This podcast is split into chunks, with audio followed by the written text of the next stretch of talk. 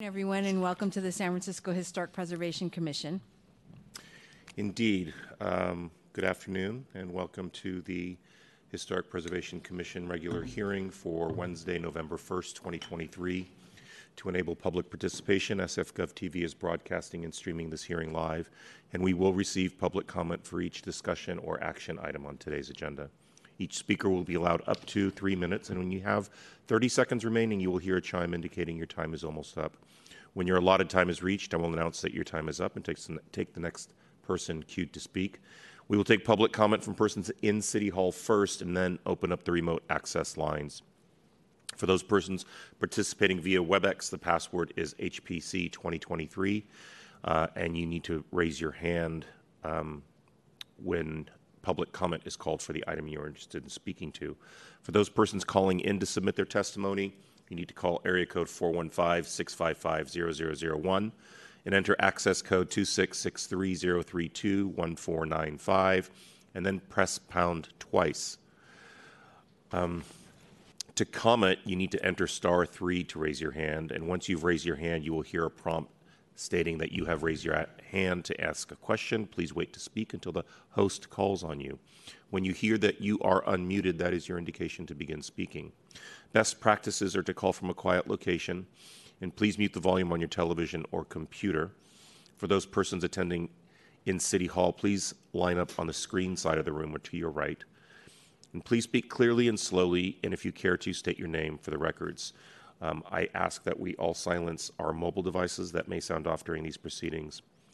And at this time, I will take roll. Commission President Matsuda. Here. Commission Vice President Nageswaran. Here. Welcome, Commissioner Campbell. Here. Commissioner Vergara. Here. And Commissioner Wright. Here. We expect Commissioner Foley absent today. Commissioners, first on your agenda is general public comment. At this time, members of the public may address the Commission on items of interest to the public that are within the subject matter jurisdiction of the Commission, except agenda items. With respect to agenda items, your opportunity to address the Commission will be afforded when the item is reached in the meeting. Each member of the public may address the Commission for up to 3 minutes. Good afternoon. My name is Woody Labounty. I'm the President and CEO of San Francisco Heritage. I want to welcome Commissioner Campbell today to the Commission.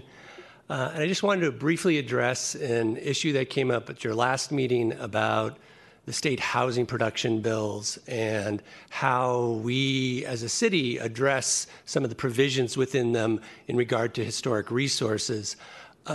So a great example of this, I feel like, is the state density bonus program, which I think you're hearing one today. I'm going to interrupt you for a moment. You may not have noticed, but there is an item on today's agenda. I'm not going to address that item. Okay. Is that okay? Yes. I'm going to address the program. Thank you. Real quick. So about that, I do feel like there is an opportunity to take our Article 10 landmarks and maybe bring them en masse to the National Register or California Register so that they are actually taken into account in these state density bonus program projects.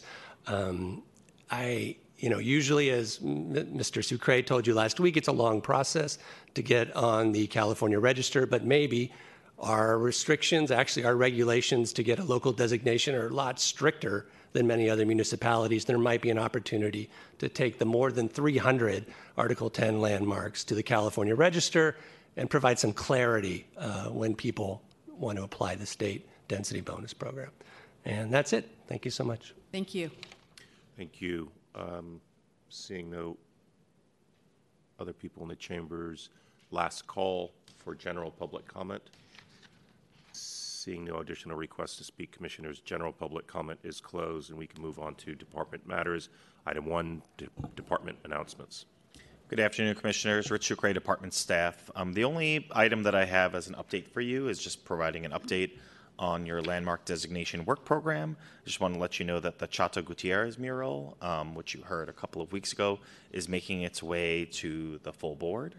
So other than that, other landmark designations are nearing effective date, including the Columbia Market Arch, which was introduced by Supervisor Peskin. And that concludes my report. Thank you. Thank you.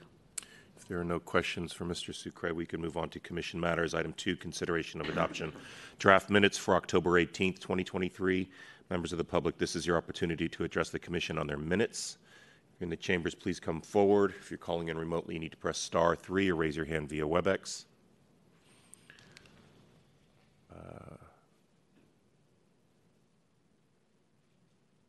Okay, let's go to our remote caller.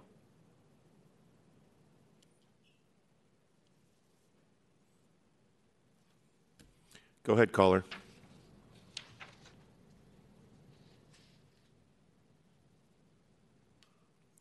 Caller, you have been unmuted.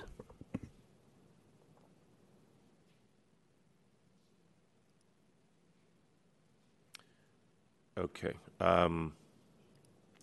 Last call for public comment on the minutes.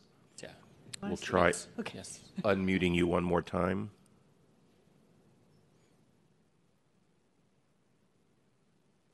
Okay. With that, commissioners, public comment is closed on the minutes, and they are now before you. I just have one question on item number 8. Just the way the vote was documented. That was the nonprofit arts education special use district. Since Commissioners Nageswaran and I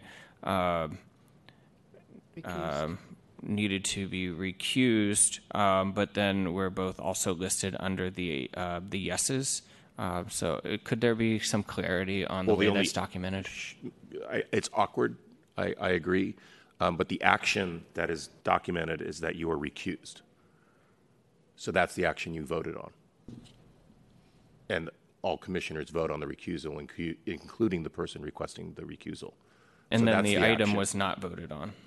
Excuse me? And then the item was not voted on. Well, we lost our quorum. Yes. Okay. So there was no other action that could be taken. Just so it clears my... It's awkward, I know. It's never happened in my... to the best of my knowledge. Thanks, Jonas. Is there a motion to adopt your minutes? I'll move to adopt the minutes. Second. Thank you, commissioners. On that motion to adopt your minutes for October 13th. When was that? Yeah, October 18th. Commissioner Campbell. Yes. Commissioner Vergara. Yes. Commissioner Wright. Yes. Commissioner Nageswaran? Yes. And Commission President Matsuda? Yes. So moved, commissioners. That motion passes unanimously 5-0. And we will have a similar situation today, Commissioner Wright. With that, we can move on to item 3, commission comments and questions. Okay. If it's okay, I'd like to ask some questions, particularly about APEC happening during our next hearing. And was wondering for the public and for the commissioners if City Hall will be in any way affected in terms of... City Hall will be affected the week of the 15th. November 11th. Okay. However, to the best of my knowledge and in working with building management here, our hearing on Wednesday will not be affected. Okay. The Planning Commission has moved its hearing up to 10 a.m. and will have a hard stop at 3:30. Due to an event in the evening, but my understanding thus far, and things change, that we will not be impacted on November, 15th? 15th, right. Yeah. So we will have our HBC. We will have our hearing at the regular time. Okay. And again, as of today, we will not be impacted, but things change quickly. Okay, well, let us know. Thank you. Yeah. And then I also wanted to welcome back our city attorney.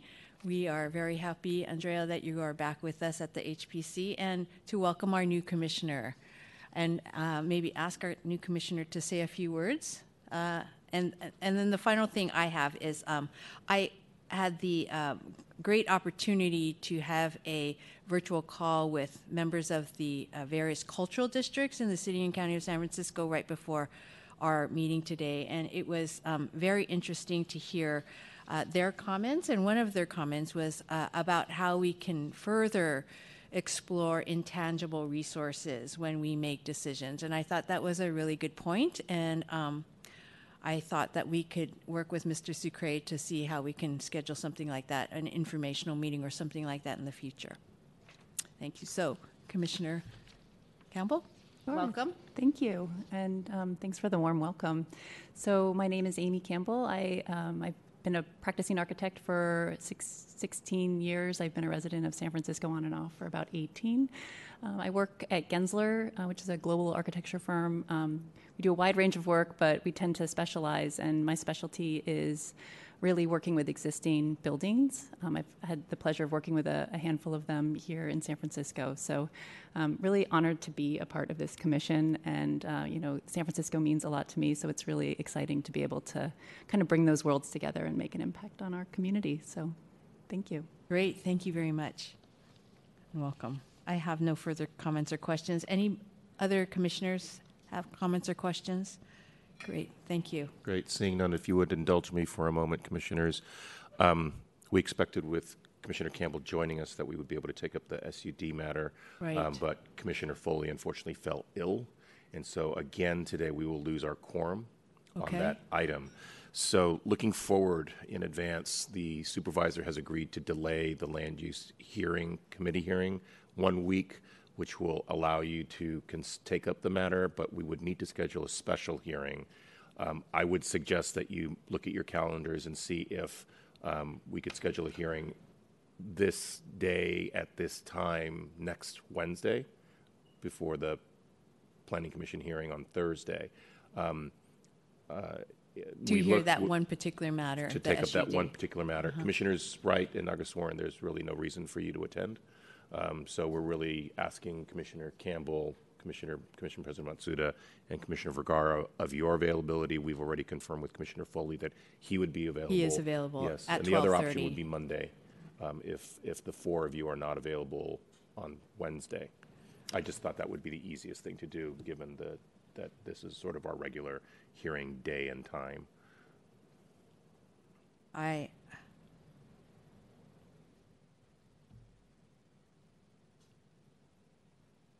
believe Commissioners Campbell and Vergara are. So it would be November 8th at 12:30. At 12:30, yes. Okay. Commissioner Matsuda, are you available? I am. Okay, fantastic. Thank you, Commissioners. So we would expect to issue a special hearing calendar for November 8th at 12:30. Okay. Thank you, Commissioners. Item 4, density bonus law.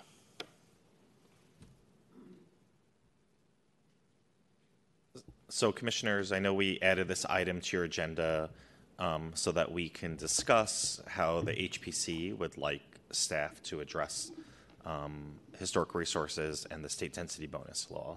Obviously, you received a presentation last week from department staff that kind of provided an overview of the law itself, as well as how staff are implementing the law.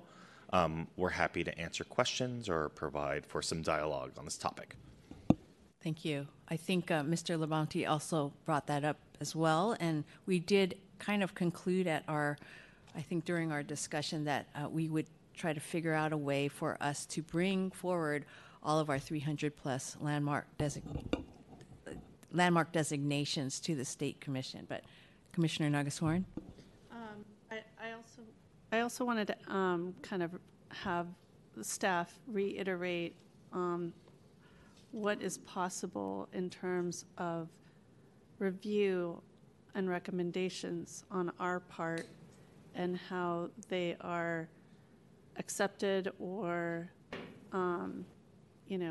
as cursory by the project sponsor and also the state density bonus program. Sure. I'm happy to provide some insight, and I think we also have one of our staff, Carly Grobe, online, and between myself and Director Hillis, we can kind of help provide some more insight. So when we're dealing with a housing project that also happens to be dealing with a landmark or a building that's listed in the California Register, if that housing project is invoking the use of the state density bonus law, they're allowed to seek what we call waivers or concessions and incentives from certain development standards that the property has. And so that provides for a limited ability on the local jurisdiction's end to provide for further modification of those specific development standards and or items. And so they can waive any number of development standards. So for example, Typical development standards that a project sponsor might waive would include things like rear yard, front setback, height is something. So it's something that is basically quantifiable at the end of the day. So that provides then incentive for them to basically build up or more in certain cases in exchange for providing for on-site affordable housing units. And so keep in mind this is focused solely on our housing projects and our new construction of those housing projects. As this intersects with the Article 10 landmarks, obviously we quite frankly have very few objective standards that are codified in the planning code that relate to both historic resources and how we apply those standards. And so there's any number of, I shouldn't say any number, but there's a few state housing laws that basically provide for very limited guidance in terms of how we as a local commission and local decision makers can provide for additional control over a certain project or property. So.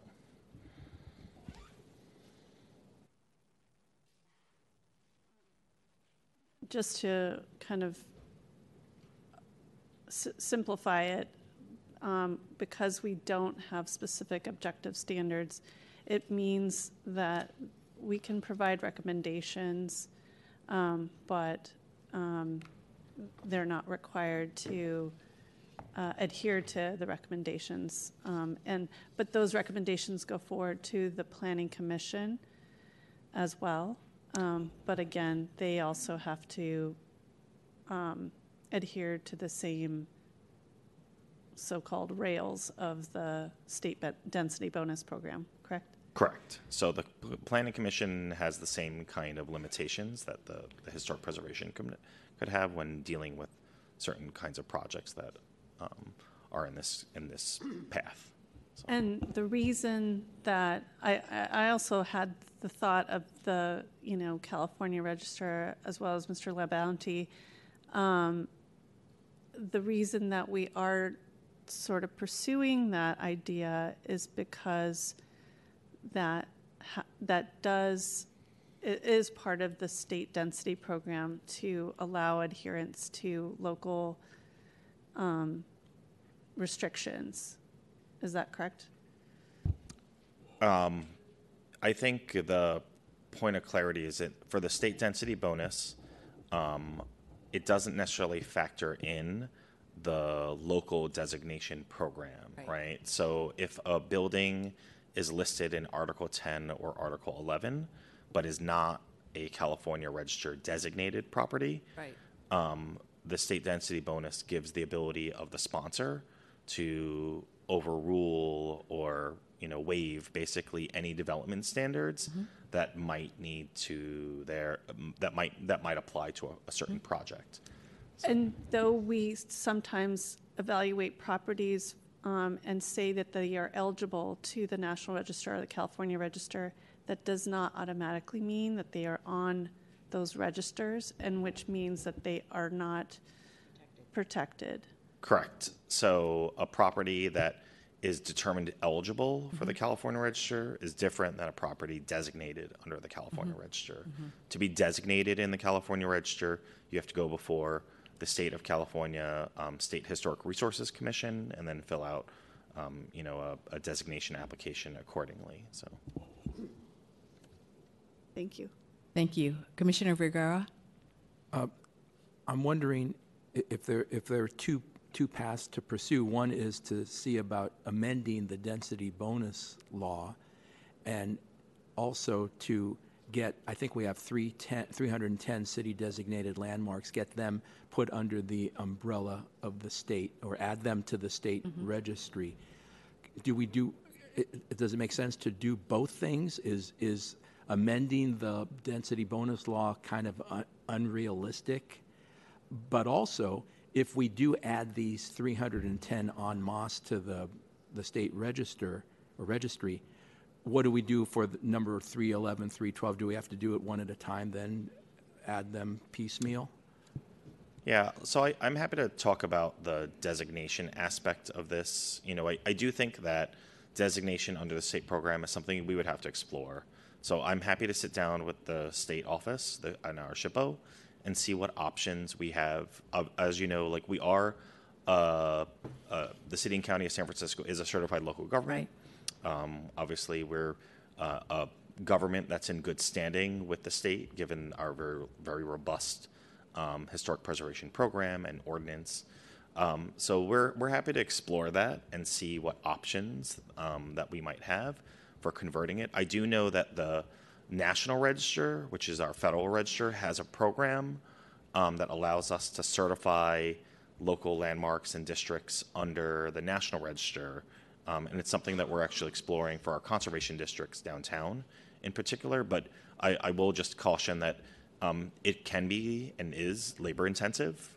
We would have to update the designation ordinances on a lot of our landmarks. Obviously, you might remember that in the past landmark audits that we've had, one thing that we've been mindful of is bringing our landmarks kind of back up to speed relative to race and social equity goals that the commission has instituted. And so we had a good intern this past summer who started to kind of take a dive at that. And so if we are looking at providing for, you know, updated designations or redesignating something, we'd want to be mindful of that. But again, staff, I will just be frank, is limited.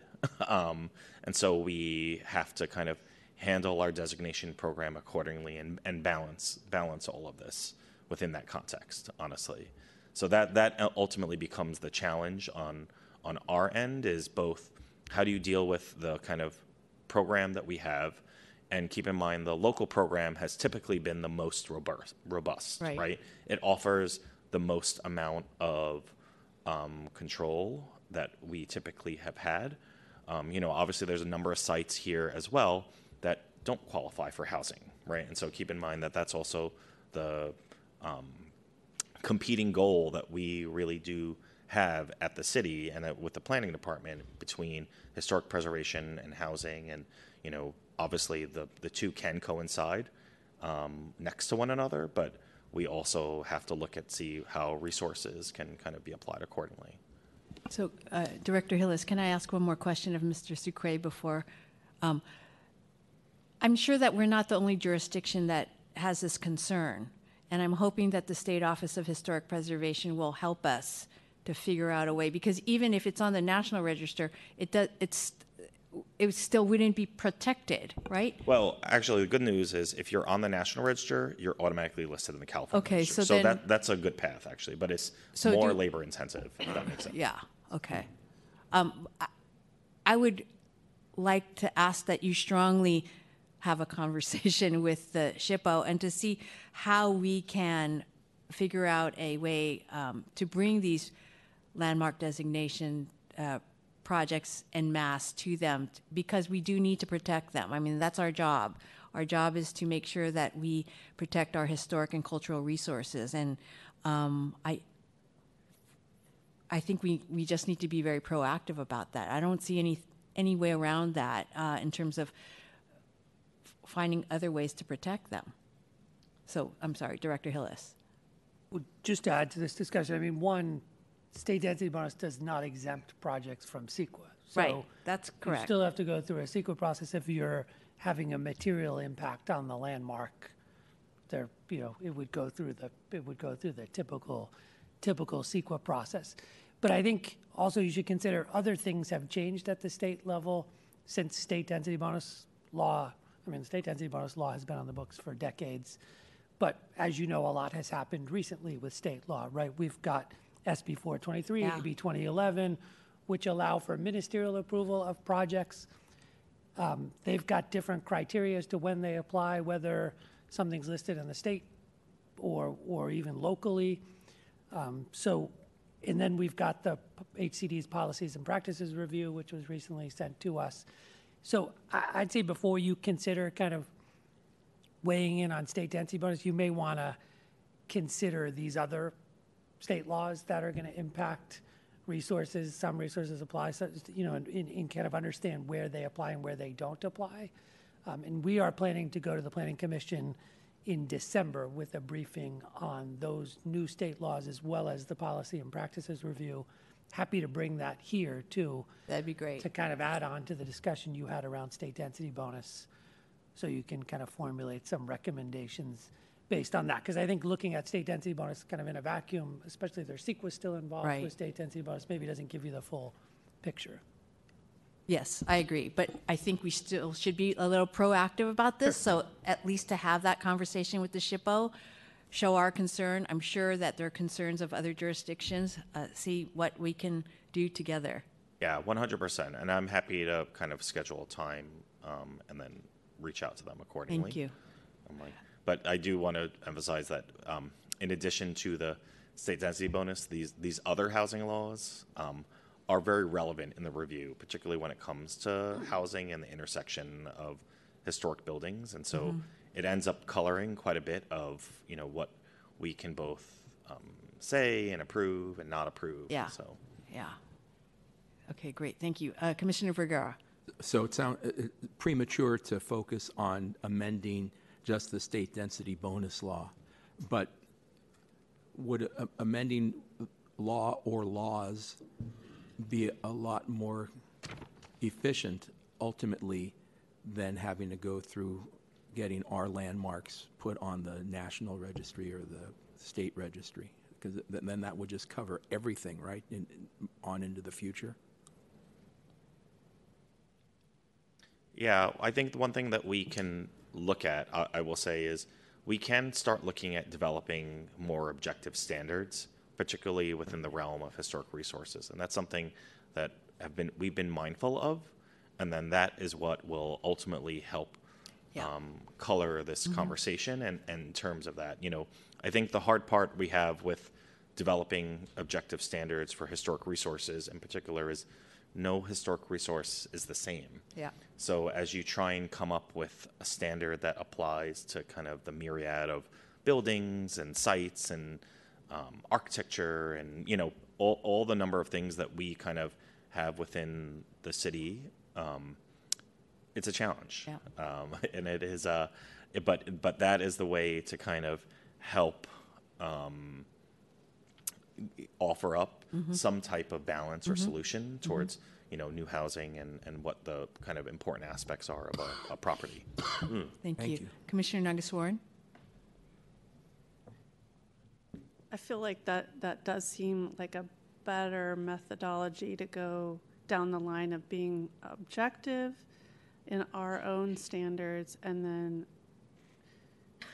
understanding the measures that have been added to the state density bonus program and thinking about how best we can either designate these to the National Register or do something else with them. With the state density program, it seems like there's such a myriad of jurisdictions and jurisdictional needs that for us to try to implement something that would protect us may not work for another jurisdiction.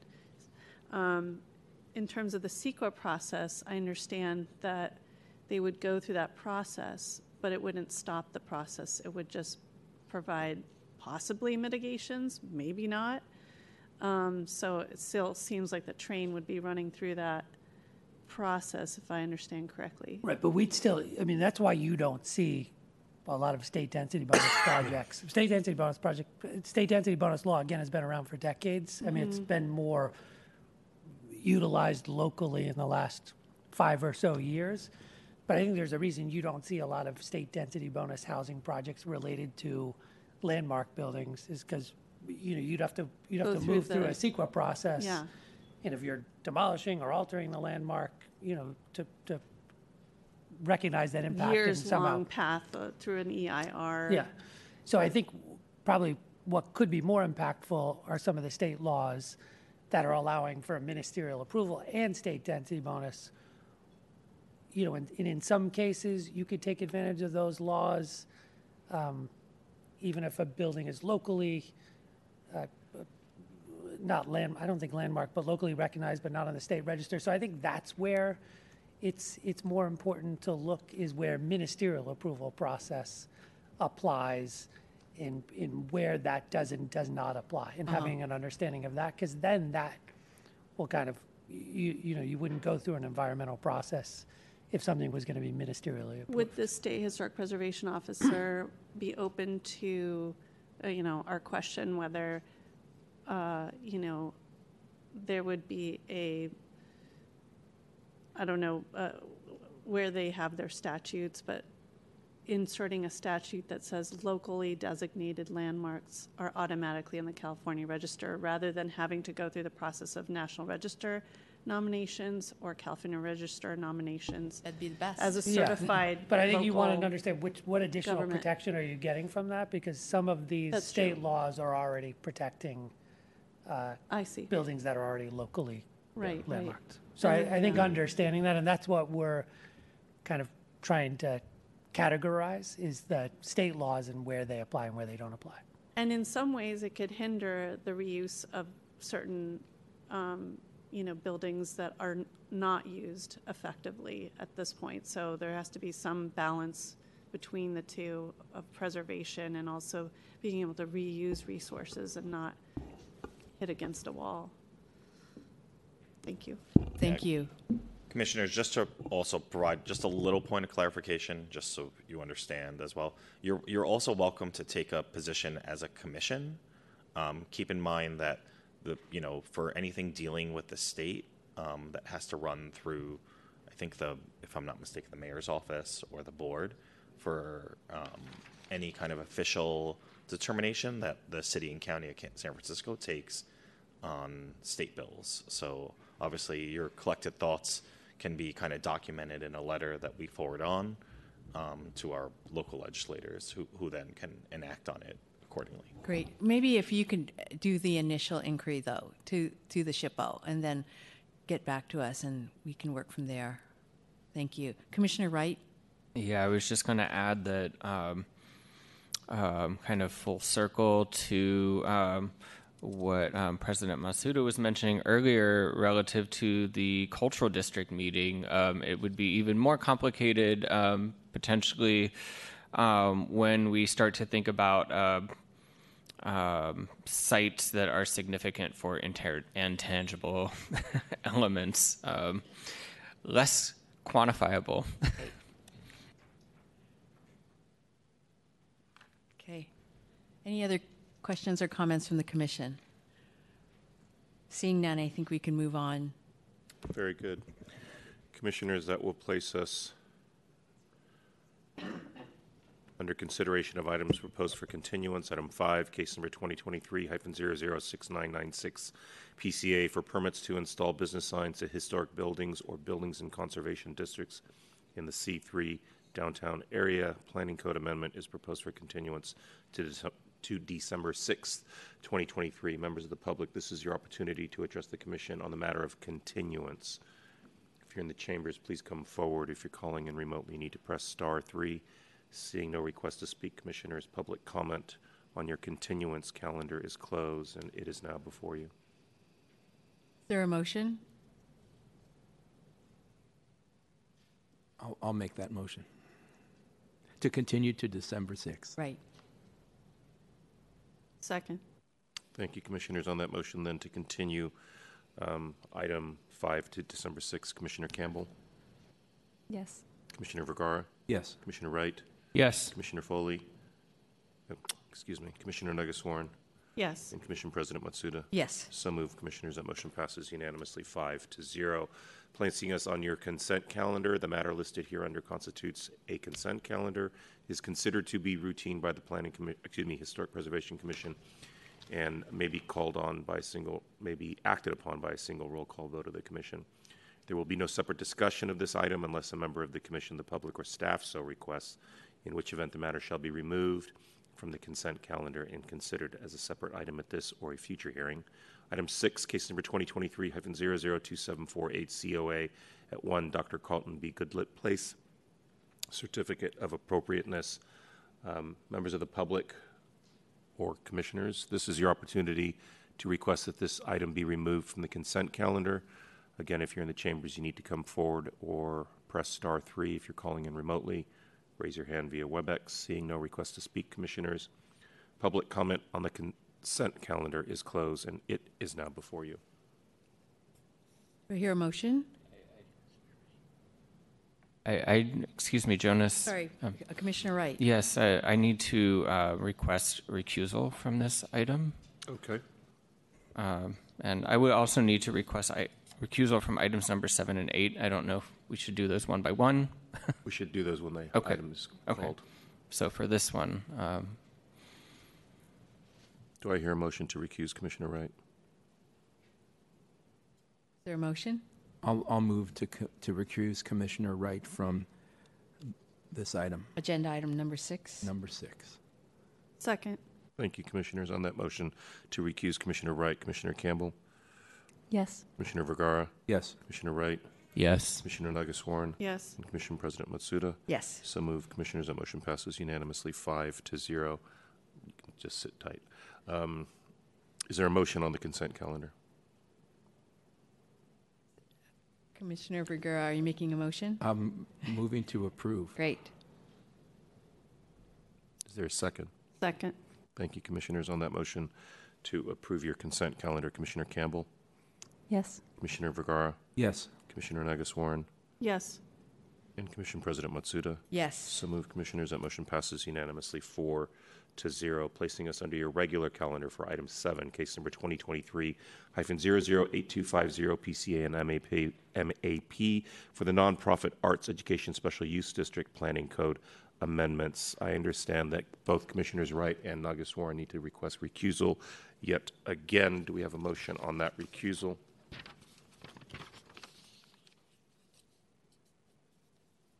I move to recuse those two commissioners from this agenda, from agenda item number 7.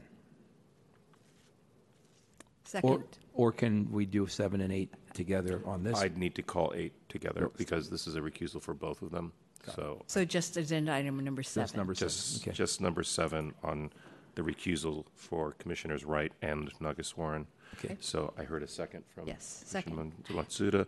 On that motion to recuse Commissioners Wright and Nageswaran from item 7, Commissioner Campbell. Yes. Commissioner Vergara. Yes. Commissioner Wright. Yes. Commissioner Nageswaran. Yes. And Commission President Matsuda. Yes. So moved, commissioners. That motion passes unanimously 5-0, and as such, we lose a quorum, and there's really nothing we can do. We can't even continue the matter because there is no quorum. Okay. Therefore, we are on to item 8, but just for clarity for members of the public, we do expect to hold a special hearing next Wednesday on the special use district for 800 Chestnut. This room is occupied at 1:30, so we're going to scramble and see if there's a different room or possibly start earlier if that can accommodate everyone's schedule. Commissioners, item 8, case number 2022-004172 COA for the property at 2395 Sacramento Street, certificate of appropriateness.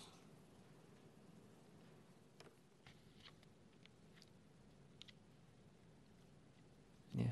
I need to request recusal from this one too. Sorry. Do we have a motion? I'll make that motion to recuse Commissioner Wright. Second. Thank you, commissioners. On that motion to recuse Commissioner Wright, Commissioner Campbell? Yes. Commissioner Vergara? Yes. Commissioner Wright? Yes. Commissioner Nageswaran? Yes. Commission President Matsuda? Yes. So moved, commissioners. Commissioner Wright, you are hereby recused, and I will ask that you leave the chambers.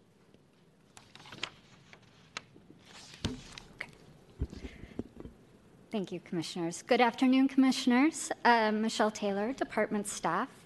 The item before you is a request for a certificate of appropriateness for the property at 2395 Sacramento Street, which is locally designated landmark number 115 under Article 10 of the Planning Code.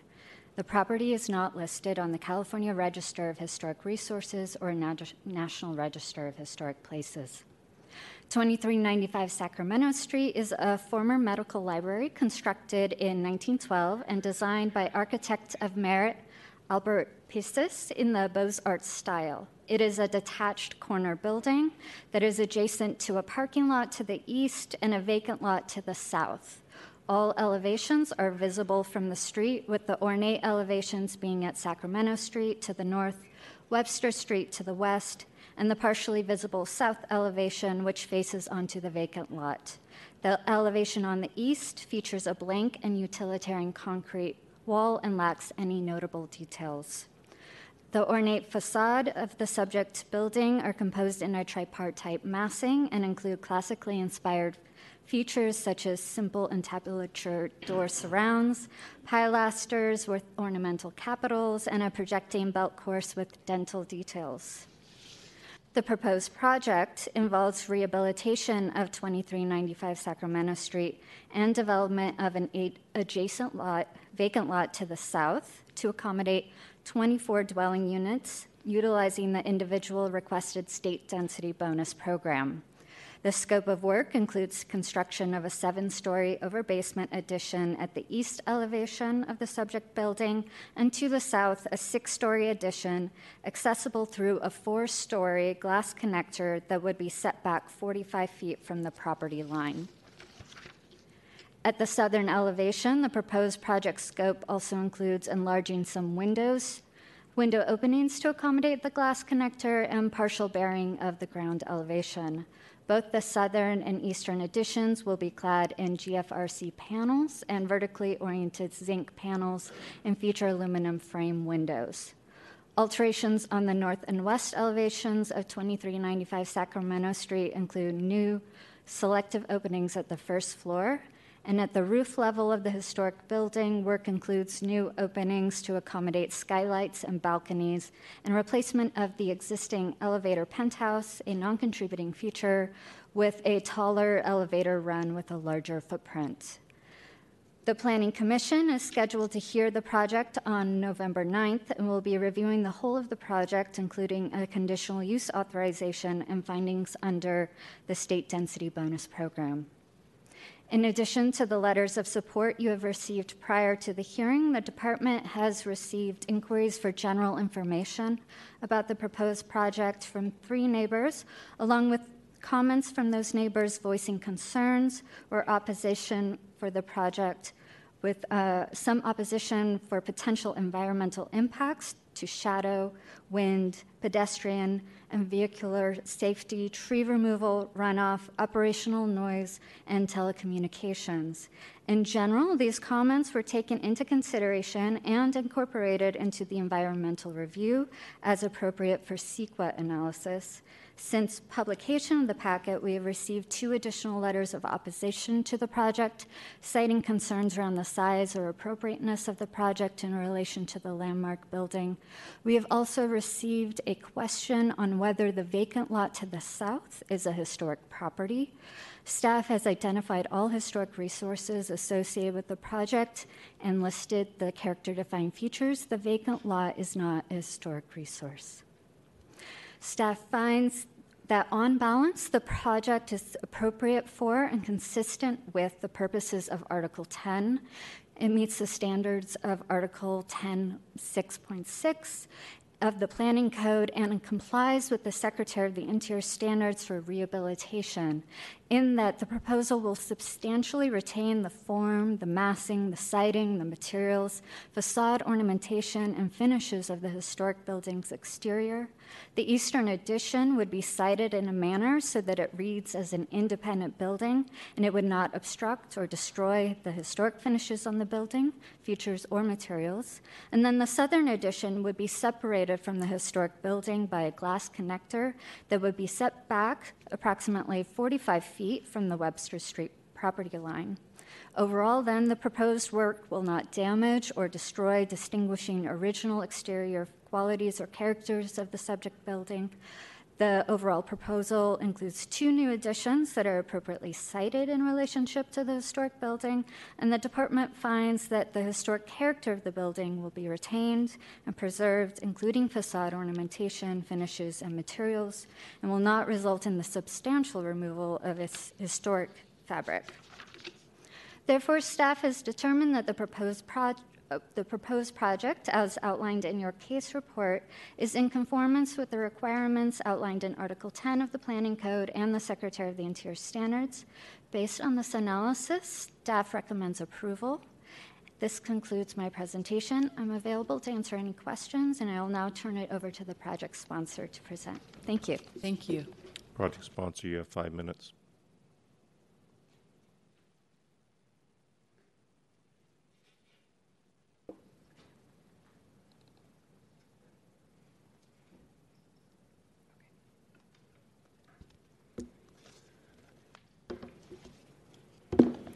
Do we get 5 minutes? Yes. Perfect, thank you. Tuya Catalano with Rubin, Junius & Rose, representing the project sponsor. So I want to make just 2 very quick points. The planning department did finish CEQA review for the project, and that did conclude that there are no project-specific significant effects peculiar to this project or the site. Those findings included that the project impacts to the historic resource would be less than significant with mitigation, and that mitigation included modifications to the height and massing that were already done and are already in the plans that are in your packets. This project does also use the state density bonus program. The additional square footage is proposed in the additions and not on top of the existing landmark building. And that was a very conscious decision on the project sponsor's part. Under state law, the project is eligible for the height waiver, but very importantly, we are not maximizing the bonus or the height that would be possible. And that's really because of the desire to balance the project's design and massing with the neighborhood and preservation context and compatibility. We're very excited to present the project to you, and if I could have the overhead, and the architect will come over with the plans. Good afternoon, Commissioners. My name is William Duncanson. I'm a principal at BAR Architects. Staff has done a terrific job of highlighting the programmatic and procedural issues before us, so I'm going to focus my few minutes on some items specific to the proposed design that I think will interest you. Here we have an aerial view of the site and its context. And I'd like to point out with this figure ground overlay that this project presents the opportunity to complete the block. Staff has identified that the immediate neighborhood consists of a variety of building types, sizes, and heights. The vacant parcels are our opportunity to frame the public realm in a way that is sensitive to both the resource and the neighborhood. The site plan demonstrates how we are matching the prevailing block pattern with front and rear setbacks. And as noted by staff, we are completely offsetting our southern addition such that the southern facade of the resource is minimally disturbed and views from Webster Street will be maintained. Moreover, this allows the addition fronting Webster Street to approximate the width of a conventional San Francisco mid-block lot. The main point I'd like to make about the Sacramento elevation is that great care was taken to craft a massing for the horizontal addition that is influenced by the existing resource and at an appropriate scale that completes the street edge. The lower component of the horizontal addition expresses a tripartite partie of 2 bays divided horizontally by pilasters and then vertically into 2 single-story windows, then a double-height window, then capped with another pair of single-story windows. The proportions of these windows and the pilasters defining the bays are taken from those of the existing resource. The upper addition is intentionally set back and clad in a lightly contrasting material to allow the base building to be the primary element completing the street edge. Moreover, the material of the vertical addition, zinc, was selected to reference the slate roof of the existing resource in both sheen and color. The same approach was employed on the Webster elevation, and the addition is connected to the existing resource through the glass hyphen. Here you can see the minimal removal of materials, primarily existing windows, and occasionally dropped down to the floor, or the sill is dropped down to the floor to allow for the passage and glass connector. And I'd like to say that the building section is where the magic happens in the design. Upon our first visit to the building, we were struck by the beauty of the stairs and the interior spaces, and we wanted all residents and visitors to be able to experience and use these elements. Therefore, we use the existing building as both the horizontal and vertical connector for the additions. And this required tying the new construction floors into the existing floors wherever possible, and where not possible, we strategically located townhouse units to avoid more demolition to the existing resource. The GFRC base material for the addition is in a colorway lighter than the existing resource, contrasted by the darker vertical addition, which will create a compatible street cornice line that creates a complementary street section or prevailing elevation, and this is differentiated but compatible with the resource. Same treatment is deployed on Webster Street. Here the new cornice is lower than that of the resource. And lastly, the view of this composition taken kitty corner at Sacramento and Webster, and I'm going to hand it over to Elisa. Thank you. It looks like we're out of time, so I'm available for questions, or I have about a minute and 10 seconds of presentation. It's up to you. I think we're good. Commission okay with what was presented? Yes. Thank you very much. Good afternoon, Commissioners. My name is Elisa Skaggs, and I'm with Page and Turnbull. We're the preservation consultant for the project. We advised the team on the proposed addition so that it would be consistent with the standards and with Preservation Brief 14, exterior additions to historic buildings. The medical library has 3 ornate facades. The east facade has no ornamentation and is considered a secondary facade. The proposed east addition will attach to the library on the east facade and will be set back to allow the massing of the library to be conveyed. This strategy is consistent with Brief 14, which recommends that additions be placed on a secondary or rear elevation.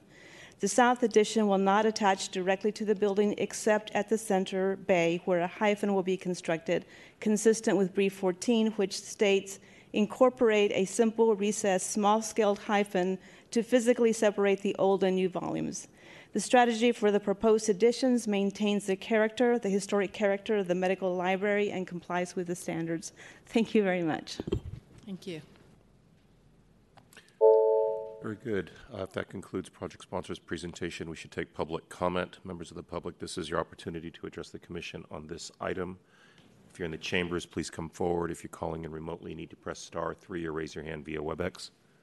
3 minutes. Come on forward, sir. If you want to line up on the screen side of the room, that would be helpful. Just leave it right there. Yep.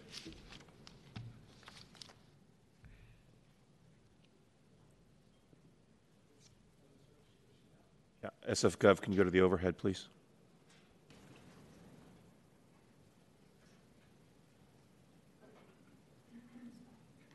Go ahead, sir. You need to start speaking so I can start your time.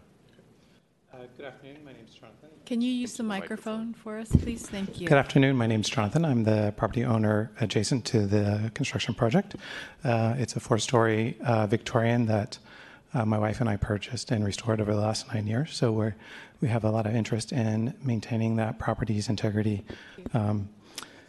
And I have a number of concerns with this project, but today I'm going to focus on just objective standards because it is subject to SB 330. So on the objective standards, it does call out a provision that allows for reduction in density or denial of the project based on specific adverse impact on public health or safety. And today I want to talk about wind. There are wind standards set by San Francisco and at a national level. San Francisco sets for C3 districts a maximum sustained wind speed of 26 miles an hour as a hazardous level, not to be exceeded for more than 1 hour per year. This is not a C3 district, but that does establish a hazard level for the city. There is also National Weather Service standards here. As you can see, moderate threat to life and property from high wind occurs at the same level, 26 miles per hour sustained or 35 miles per hour gust. The CEQA, this project was subject to CEQA, which did indicate they should do a wind study. The wind study that was provided was qualitative only. It only provided an opinion letter. There was no pedestrian level wind sampling and CFD modeling. So I took it upon myself to set up a anemometer and measure wind speeds at that location for 1 day and recorded gust speeds of almost 35 miles per hour, which would be in that moderate risk level. I also contracted with a CFD engineer to do computer simulation of winds in that area, and note the difference in wind speeds from the addition of this mass versus no mass. And the results just came in this morning. I would note that the supplemental wind note from the project was just released to the public less than 2 weeks ago. So there's very little time for the neighborhood and the public to analyze this on the CEQA basis. So this is really, quite rushed. One of my asks here, well, first, the findings found that there was about a 7% increase in wind speed due to the higher mass that was present. Normally, this would be a 40-foot maximum height for this particular project, because of SB 330, they're going up, almost double that. Thank you, sir. That is your time.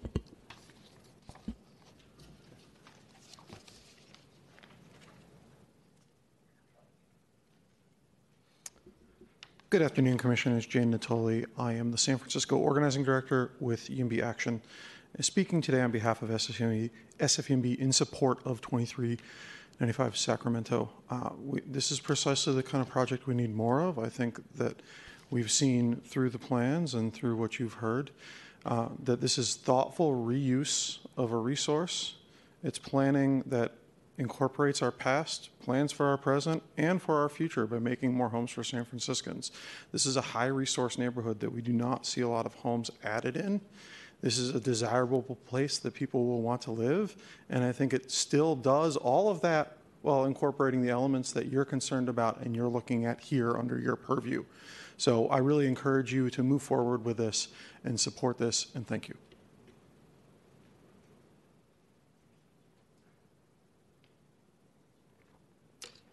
Good afternoon, Commissioners. Jake Price on behalf of the Housing Action Coalition. We are a member-supported nonprofit that supports building housing at all levels of affordability in San Francisco and the Bay Area in general.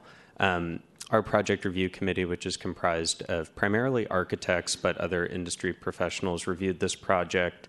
I believe you received a copy of our report card from this committee. The committee gave particularly high marks to the project's land use. We felt that this was a very innovative proposal. Within the confines of this commission, our committee gave the highest possible marks to preservation. And it says here that the project team is preserving the building facades, windows, stairways, and other historic pieces, such as the reading room, which qualifies as a character-defining feature. And we really felt that this project team made great efforts to add housing in a desirable neighborhood while maintaining the defining character of the historic building. So we ask that you approve this project and move it forward so we can add more housing to Pacific Heights. Thank you very much.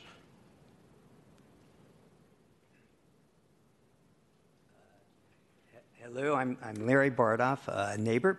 I have and I'm extremely technologically challenged. I have a thumb drive with photos that I'm sure you'll enjoy, but I'm not sure I'm going to be able to succeed on this. Could someone maybe tell me where how I do this? We can ask the staff person to assist.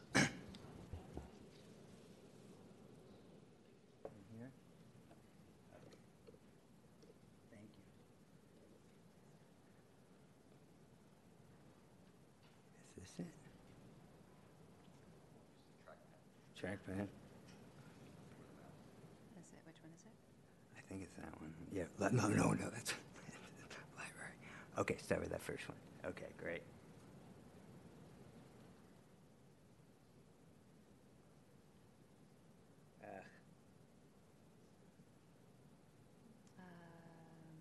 Jonas, let's give him a little bit more time. Sorry. Okay. Let's give him a little bit more time. I've paused this time.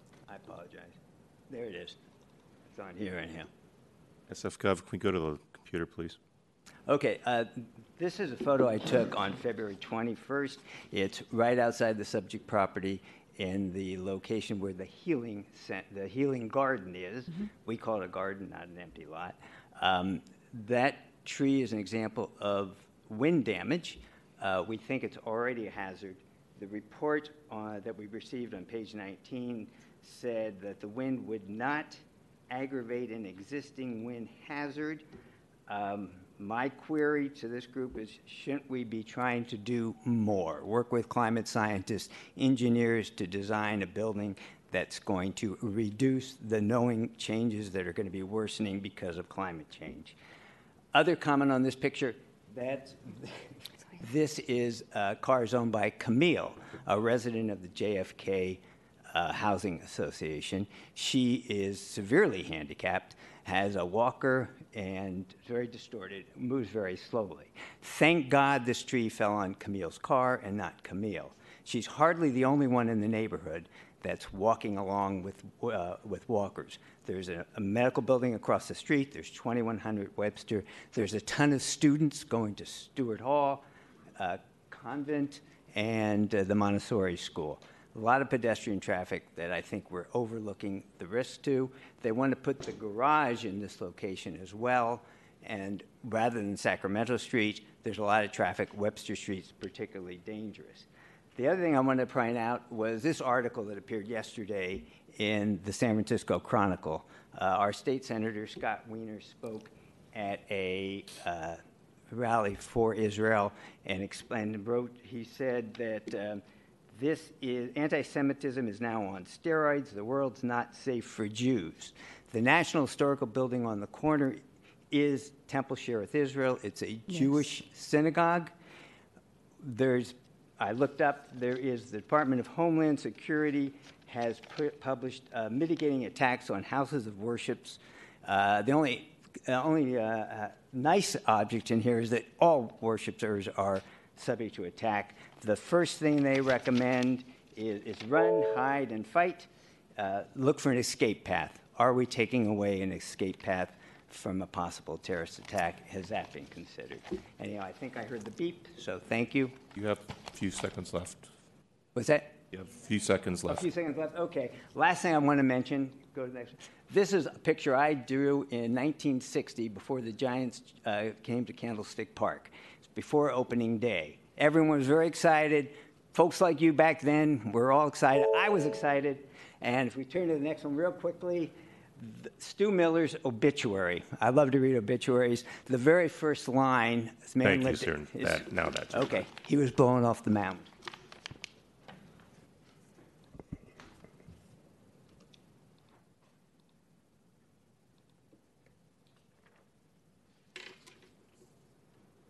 Hello, my name is Samia Rahmani, and I am an owner of 2018 and 2020 Webster Streets. A historic house that my husband and I spent 9 years working very hard to build, and today is sent before you with concerns about the proposed development next to our house. Historic preservation is not just about saving old buildings, but about preserving the legacy, stories, and character of our community. Our home stands as a testament of that. It's historic resources that speaks volume of our area past, and it deserves to be protected. However, the new development will change the wind patterns and will pose significant threats to our beloved home. We have already experienced the consequences of increased wind in the last several months, with the tree blown down, the garbage can blown down, and a lot of debris blow off directly to our home. With the new building proposed to have a zero setback at 30 feet vertical face directly to our property, I deeply worry about escalated wind speeds will cause further damage. Additionally, there is a concern about loss of lights. Currently, our home is surrounded by tall buildings on one side. With this new development, we will frankly by tall structures on all three sides. This will significantly reduce the natural light that graces our historic home and impacting not just the aesthetics, but also the well-being and the quality of life of not just us, but our neighbors across the street as well, as we will lose the vast majority of the lights. Waterfall runoff is also another major concern. Our property already suffers from significant water damage runoff from the temple next door, which is set at 4 feet setback, has a 4 feet setback. Introducing another building with zero setback only compounds this issue, potentially threatens the long maintenance of our historic home. In terms of aesthetics and preservation, the current plans show a window from the new building that is less than 3 feet away from our historic windows. These windows are custom wood windows designed specifically to match the historic essence of our home as acquired during our restoration. This close proximity threatens the unique aesthetic of our property, and we do request a continuance because the study that was provided by the developer was only provided less than 3 weeks ago and to the public less than 2 weeks ago, and none of the neighbors have been notified about this, and we didn't have enough time to actually analyze all the reports, also to propose better study of the better wind study, which I think it's extremely important for the safety of the neighbors and of our homes. Thank you. Thanks.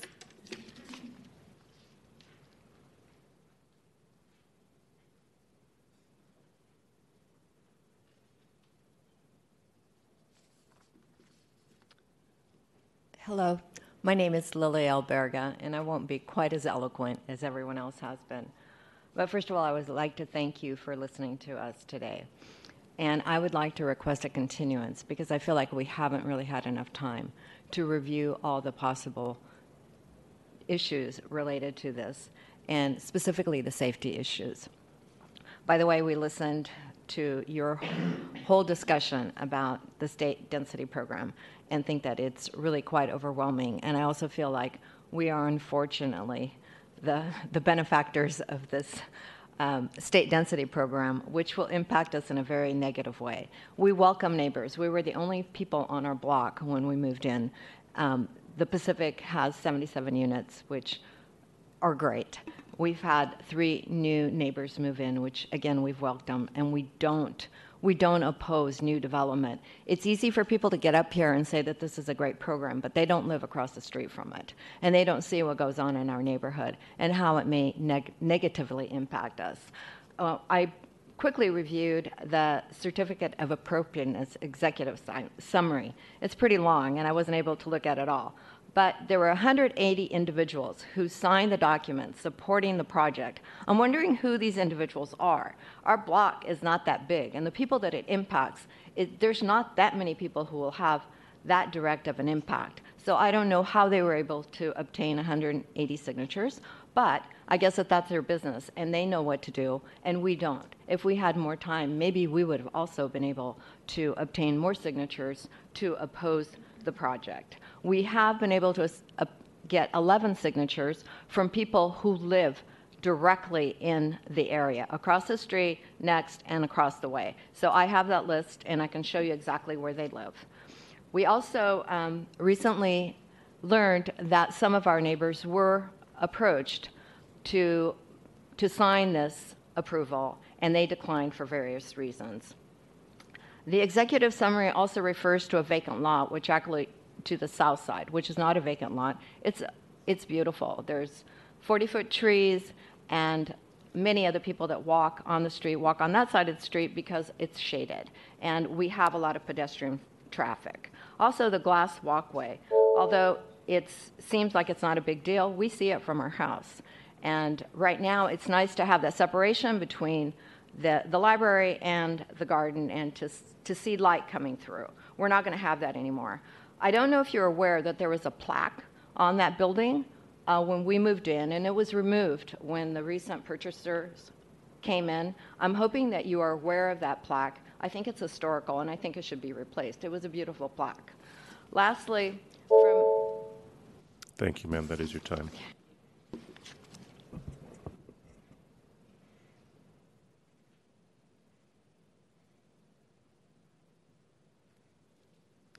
Hello.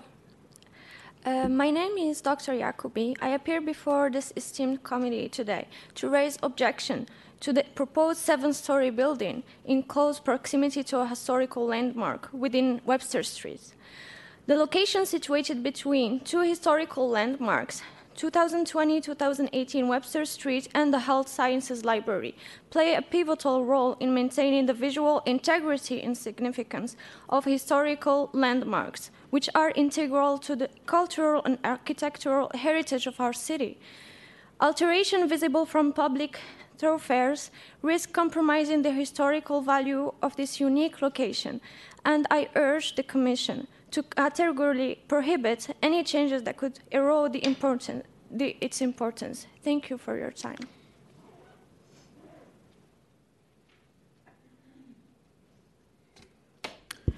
I'm Mark Reiser. I'm here to join Bridget Maley in requesting you continue this item. However, I will say that when I wrote that request to you this morning, I was not aware of the complicating factor of the Commission hearing scheduled for November 9th. The purpose of a continuation would be to take a closer examination of the impacts of the project on the historic fabric of the existing building, especially the complex issues raised by its sandstone exterior, and to enable the engagement of San Francisco Heritage to add to the information you and staff will have in making your decision. The Lane Medical Library building is a very important structure, both architecturally and historically. I make this statement based in part on my work to organize the papers of Levi Lane and the subsequent president of Cooper Medical College, who succeeded him at his death. The Lane Medical Library is the final and remaining architectural monument to an extraordinary project of private philanthropy from the 19th stretching into the early 20th century. Levi Lane, a San Francisco surgeon, founded Cooper Medical College, named for his then-deceased uncle, in the early 1870s. It is recognized to be the first medical school west of Chicago. He underwrote the cost of the construction of the school, the associated hospital and pharmacy, which accommodated patients who were unable to pay as well as those who could, at the intersections of Sacramento, Webster, and Clay Streets. And he underwrote and sustained a program of public education directed at the general population on health issues. The bequest of he and his wife, both of whom died in 1902, provided the funds to construct this medical library and the expansion of its collections. Extended negotiations in the first decade of the century resulted in Stanford and Cooper merging, and Cooper Medical College became Stanford's medical department, which operated its medical school from that site for some years subsequent until its relocation to Palo Alto. Unfortunately, none of this appeared in your report. Apparently, your report doesn't include or refer to the original case report of the original designation, which contains some of this information. This public testimony, as I've learned, does not accommodate a reasoned conversation of concerns, questions, or other issues. So I will, in addition to simply calling your attention to Secretary of Interior Standard discussion by your staff of item, the Standard 9, I'd like simply to make three comments. One is that it appears not to contain sufficient acknowledgement and recognition of the proper treatment of the sandstone exterior. The long, hard, or arduous experience of Temple Shereth Israel, as well as the former CHS headquarters in Pacific Heights with sandstone buildings, are examples of why this is an issue.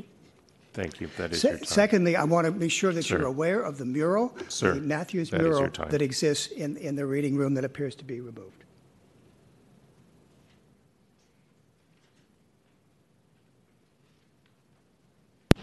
Good afternoon. My name is Donna Crowder, real estate broker in San Francisco. I've worked with many, many developers, large projects and small, and have worked in the past with the adjacent property owner, 2018-2020 Webster. I introduced them originally to Ruben and Junius, who at one time also represented the adjacent property owner. Both buildings, the medical library and the building at 2018-2020, are historical resources. In the past, when working with developers, I have seen developers cooperate with and work with, especially adjacent neighbors, with regards to light and visual setbacks, which is not the case in this particular project. The historical reference of the medical library building with the new addition of the glass conjoining element could be perhaps reduced or completely done away with so that the building could be set back from 2018, 2020, perhaps a little bit, and preserve more of the exterior historical reference of both buildings. Thank you very much for your consideration.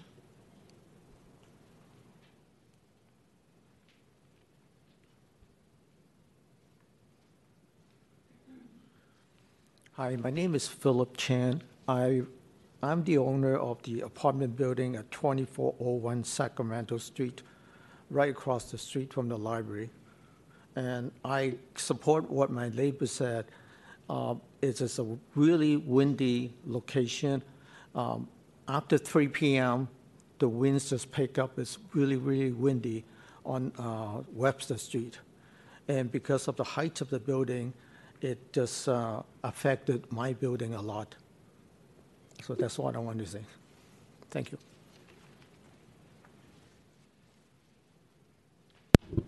Good afternoon again, Commissioners. Woody Labounty from San Francisco Heritage.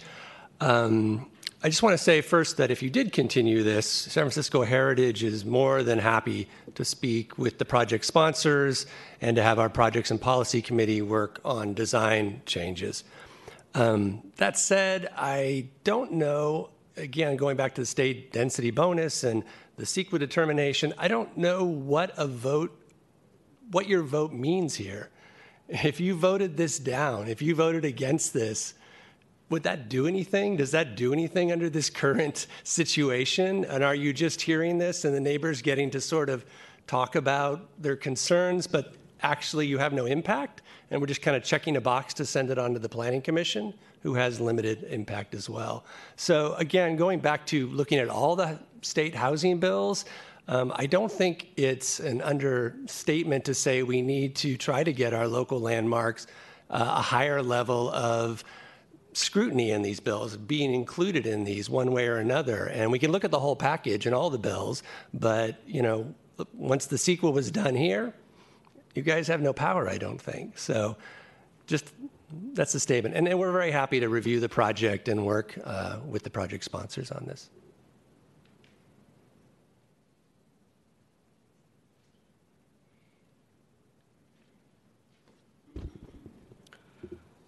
Good evening, Commissioners. My name is Atlas.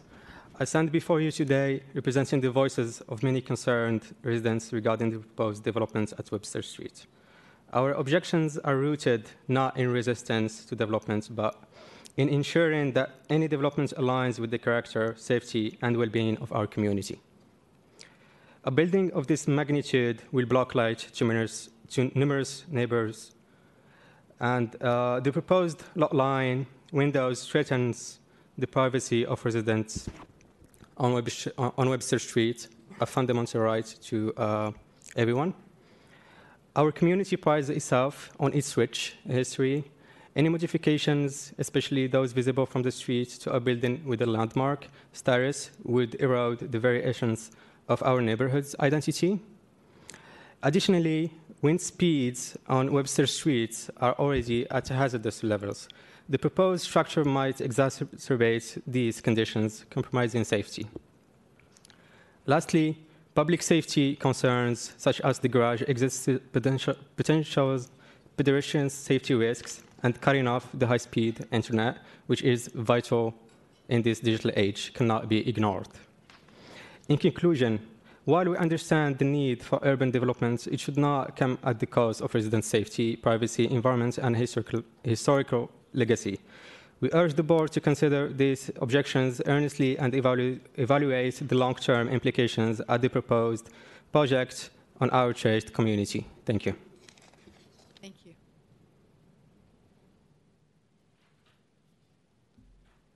Good afternoon, Commissioners. I'm Catherine Petrin. I'm an architectural historian, preservation planner in private practice. I'm here because I do have an issue with this project. I was alerted by Bridget Maley, who submitted a letter to your commission, and agree with her, would respectfully request a continuance. But I really agree with her that the community outreach efforts seem to be lacking with this project. If the project sponsor hasn't come to San Francisco Heritage, for example, and nor have they meaningfully engaged with the neighborhood associations, it is a significant project that will have a big impact on the neighborhood context, the site, and the landmark building.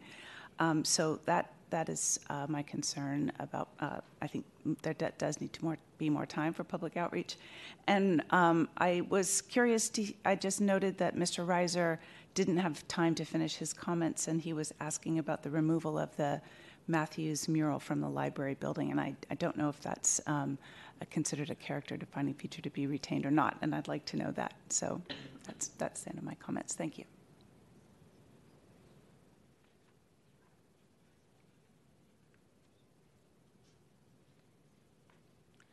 Good afternoon. My name is Shaima, and I strongly oppose the proposed development of 2395 Sacramento, as my family home is 2018 Webster, and I have witnessed the experience of severe wind conditions with rocks, sometimes even striking the building, and every weekend there is garbage can thrown on the floor outside because of the severe wind, and also there is very high traffic in that street on Webster, so sometimes there is cars stopped, blocked in the red lights, and having a parking by Webster Street with more than, I believe, 20 cars that would go in and out would cause more traffic and would cause unsafety for the neighborhood. We have a high school nearby, so there's a lot of kids walking by. There is a lot of adults who go to the medical center, and it's very unsafe for the safety of our community. So I strongly oppose this project. Thank you.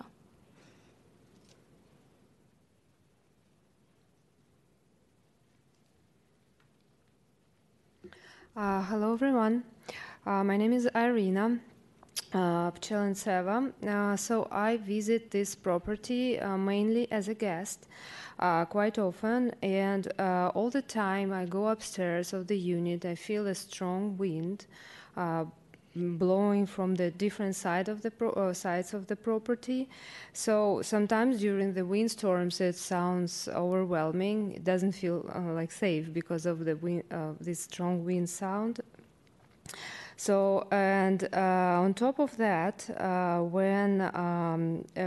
during the rainstorms, water flows here, hits the glasses and windows and ceiling, and so it's quite intensely. The location is also the location where this property is located is super windy. Every time I wait for my friend to let me in, I noticed how it feels uncomfortable because of the strong wind in the neighborhood.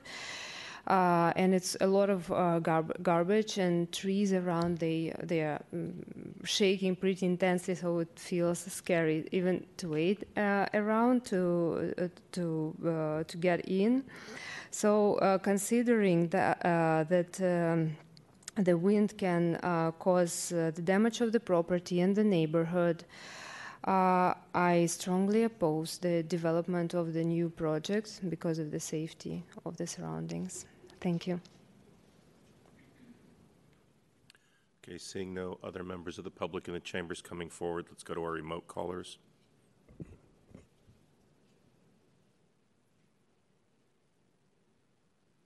Hi, hello. Hi, everyone. Commissioner, this is Aitor Menda. I live across the street. I would like to express my support to this project. I really like the proposed design of the new additions. I think they look great against the historic building. You can easily notice that they pull the inspiration from the outside windows, but did not try to mimic. So big fan of the design. Kudos to the developers. Thank you so much.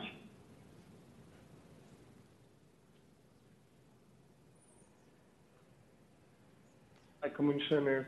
My name is Nageswaran. I spent a lot of time in the neighborhood, and I'm calling in support for this housing project, which is great for the neighborhood and the city's future. This will also ensure the building is maintained for years to come. Thank you.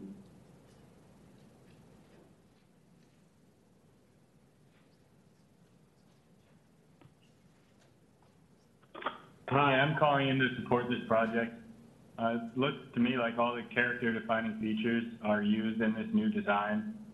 I just look at buildings around it, and I feel like it's a great way to keep the building's historic nature while also providing much-needed housing in the area. So I'm definitely in support of this and wanted to say so. Thank you.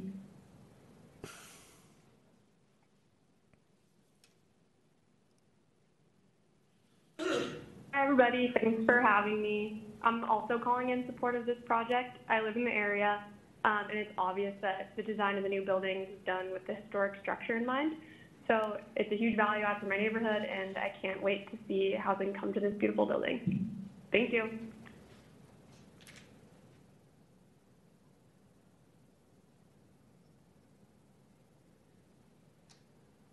Everyone, I'm calling in to support this project. I've lived in this area for a while and have always loved this building, but have felt that it is not being used to its full potential. You know, as somebody who has a young family, I think their proposition to increase the amount of housing, and especially in this very desirable neighborhood, is really a plus. And then, you know, I looked a little bit deeper into it, and their plans to add, you know, 2 bedrooms, 3 bedrooms, 4 bedrooms into this area. It's great for bringing in additional families. So I'm calling very much in support of this. And I think that, you know, one of the important aspects is that they've also maintained or have planned to maintain a lot of the historic properties of this building. Thank you.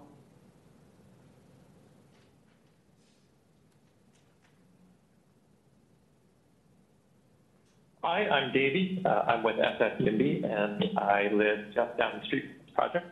I'm calling in to express my firm support. Not only do we advocate for more housing, we advocate for projects that make sense. This makes a ton of sense. The historical aspects of the building are going to be preserved. Yes, it is going to add more units and therefore more families to our neighborhood. So again, this seems like just a huge boon to the neighborhood. And just to add, in terms of transit and transportation, this thing is smack dab right on the #1 bus line, a very busy and high utility bus line straight into downtown. Plus, the housing is located next to a very large medical facility as well. So it makes sense for people who wants to either use transit or be close to where they work. So again, this is a win-win. I hope other people see it that way as well. I'm in full support of this project. Thank you.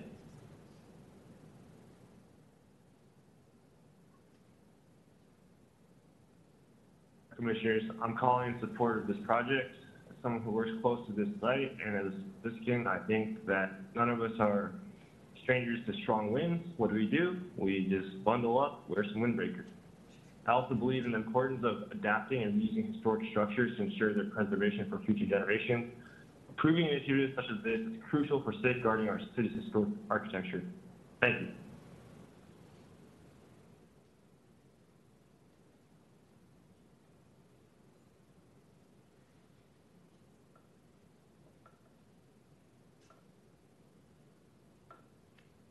Go ahead, caller. Let's take the next caller. Good afternoon, members of the Historic Preservation Commission.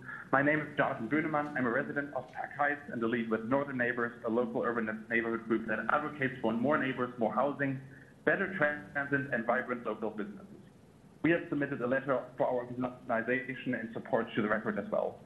I've called into a lot of city hearings on behalf of Northern Neighbors to fight rampant NIMBYism, but this may be the one I'm most excited about, and that's why I sneaked into our letter the word that we support this project enthusiastically. Honestly, if possible, I'd love to move into one of the units. because they just look amazing. The unit sizes are great. They even include desperately needed family-sized housing. I strongly urge you to support 2395 Sacramento Street to help with our desperate housing shortage in the neighborhood. We really need as much housing as possible, and we do welcome new neighbors, as you're hearing many neighbors calling in support. And I cannot believe how many people still are here to say they aren't NIMBYs and then come and say that literally anything is more important than building more housing.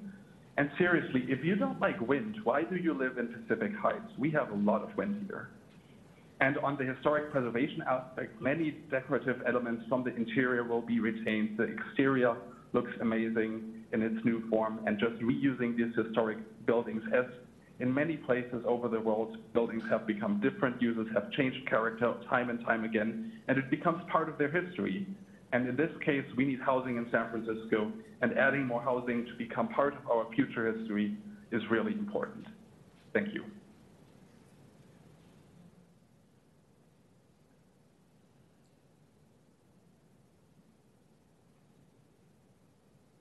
Hi, my name is Gabrielle, and I'm calling in support of the project. I think it's great that the developer is both creating more housing and repurposing a historical building to do so. But when the eventual owners do live there, you'll have a group of people in place invested in keeping the building maintained, preserving historical buildings for decades to come. That adds such charm and character to the neighborhood. Thank you so much.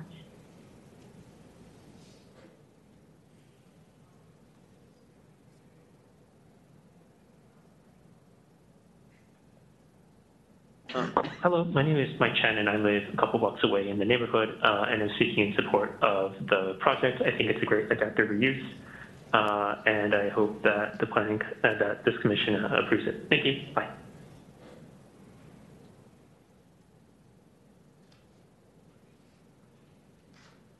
Hi, commissioners. My name is Marianne Pascual. I am offering my total support for this project. I'm a firm believer that the adaptive use of historic buildings is the best way to ensure their long-term survival. As well, this project is providing the need of market and below-market rate housing in a really high-thought neighborhood. I couldn't recommend the approval for this project more than I do. Thanks.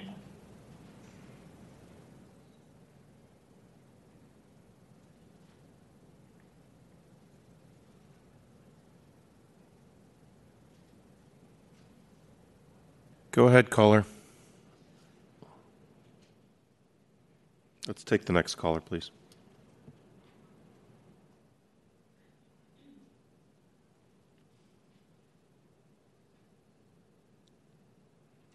Hi, good afternoon, commissioners. I'm calling to express my support to this exciting project. You know that we all aim to change as little as possible for this old building's look and to keep the look as it is, and by adding only a few windows to the roof. And then as the old building is not really in a good condition, so absolutely it's a good idea to convert all these condos, to new condos, and to bring it back into communities and make it look better. And we all know that creating more of those kind of condos is kind of what naturally happens within the city. So, and adding into the shops and offices will fit the vibes of the neighborhood better. And it's worth to mention that the project won't be the tallest in the area, and we all work hand in hand with outside historical preservation experts during the whole design process. And for it's also the bridge on the Western Street, it's made of glass and designed to stay below the existing building top line. So we generally get the idea from the Berkeley Library, and it sticks under the interior rules. And so we all believe that our project site will sit well within the neighborhood vibe, and we're really looking forward to this happen, as it will bring way more units, and it's very good for the city. Thank you.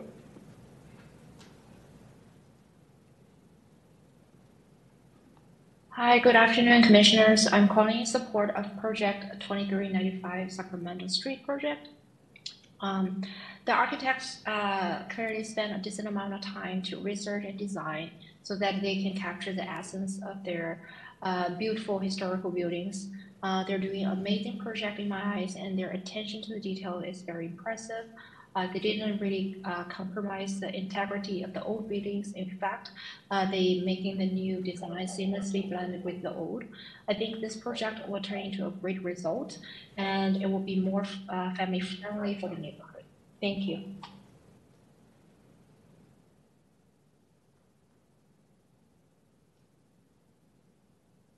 Hi, I'm calling in to support this project. After reviewing the project documents, it's pretty obvious that the project was designed to preserve the historic features, and I think that this will be a great addition to the neighborhood. Thank you. Thank you. Last call for public comment. Again, if you're in the chambers, you need to come forward. If you're calling in remotely, you need to press *3 or raise your hand via WebEx.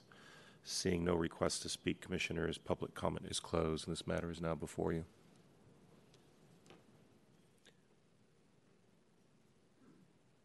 Thank you. Commissioner Vergara? I'm still kind of new to this commission.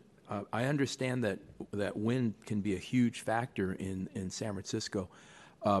Is wind speed and wind patterns within the purview of the Historic Preservation Commission? Hi, Commissioner. Rich Chukray, department staff. So sadly, no. Wind is not something that the HPC can focus on. Obviously, as part of the overall environmental review of the project, okay, we do factor in wind, and the HPC does need to review our CEQA and endorse it as part of your certificate of appropriateness. Okay. Ultimately, it's the Planning Commission that will weigh in on items related to wind, as well as the final endorsement of the CEQA determination on the project. Okay. I have a couple of questions, I think probably best directed to Ms. Taylor. The two proposed structures, the one that faces Webster Street and the one that faces Sacramento, I understand they could have been proposed to be taller than the proposal, and if so, do you know how much taller they could have been proposed at? Right. So, I might ask somebody from our housing team weigh in on this, but I believe it's form-based density, and so it's a question of amount of units, and the limits of height then can be played with within the boundaries of those units. Yeah, and in this instance, the sponsor has ability to kind of shape their project how they want, right? Irregardless of our height limits, right, and or setback requirements, given okay, the state density bonus law and the fact that they're providing the correct number of on-site affordable housing units. So, thank you. So in theory, they could have proposed a building that is, 15 stories if they could show that is what is needed to justify the production of the affordable housing that's associated with the project. Okay. So. And then Ms. Taylor, or maybe better directed to the project sponsor, I'm not sure, the murals, I guess they're the health and the arts trio of murals. Do we know what the disposition of those is going to be? Right, so the murals were evaluated as part of the CEQA analysis. So we did identify the murals as a character-defining feature of the interior of the building. They are not? They are. They are, okay. And the project sponsor has proposed to remove them, as one of the mitigation measures for the CEQA analysis is appropriate salvage of the murals that we will be working with the project sponsor with. So they will be salvaged. Does the commission have a? Would you like to provide any more? Yeah. They would be salvaged. It would be a requirement of the CEQA review. That's a requirement. Okay, yeah. Thank you. Sure. Yeah, maybe I could just add a little bit for the project sponsor. So yes, we are planning to remove them, but as Ms. Taylor mentioned, there is a mitigation measure that requires us to remove them carefully. Page and Turnbull already prepared a memo as to how to remove them so that they can be removed intact. We don't know the final disposition yet as to what will happen to those, but the plan is definitely to salvage them. to remove them carefully and then preserve them somewhere in some way. And like I said, Page and Turnbull prepared a memo already on the methods for the removal so that it can be done properly. Thank you. Thank you. Thank you. Commissioner Nageswaran. Well, certainly this is a tough bullet to bite for San Franciscans. I know that there was another development project that was suggested for the Northeast waterfront, and it was our first glance at what is going to push our limits in terms of what can be done under the state bonus density, which, as Mr. Chukray had mentioned, has been around for quite a while, and there's some added measures in the recent years. I think people are starting to get a grip on what's happening here. It's going to be a long haul because, under this, state laws, in order to get state funding for producing housing in the city, we have to meet certain requirements. And in the last year or two, we've had presentations on the housing element in San Francisco. And the mandate is 82,000 units by 2040. Is that correct? 2031. Okay. So just imagine that number for a second.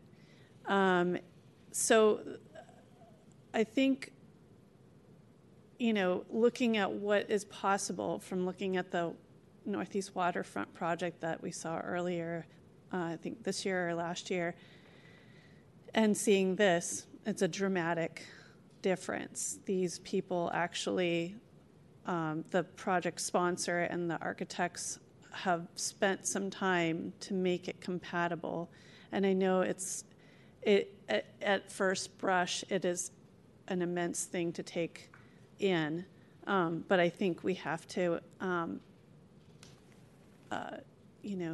take it with a grain of knowing that it could be much more invasive than it actually is.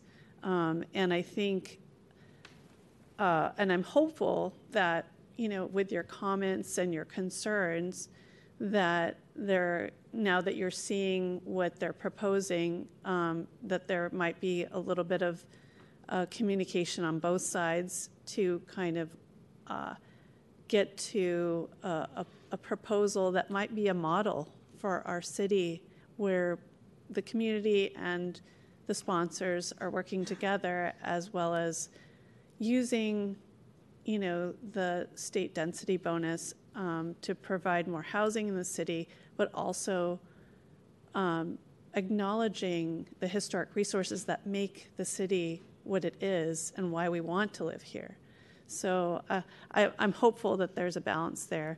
And just, I, of course, was looking at more of the particulars of this project and wanting to understand how we can possibly provide some recommendations. I know Mr. Labounty had mentioned,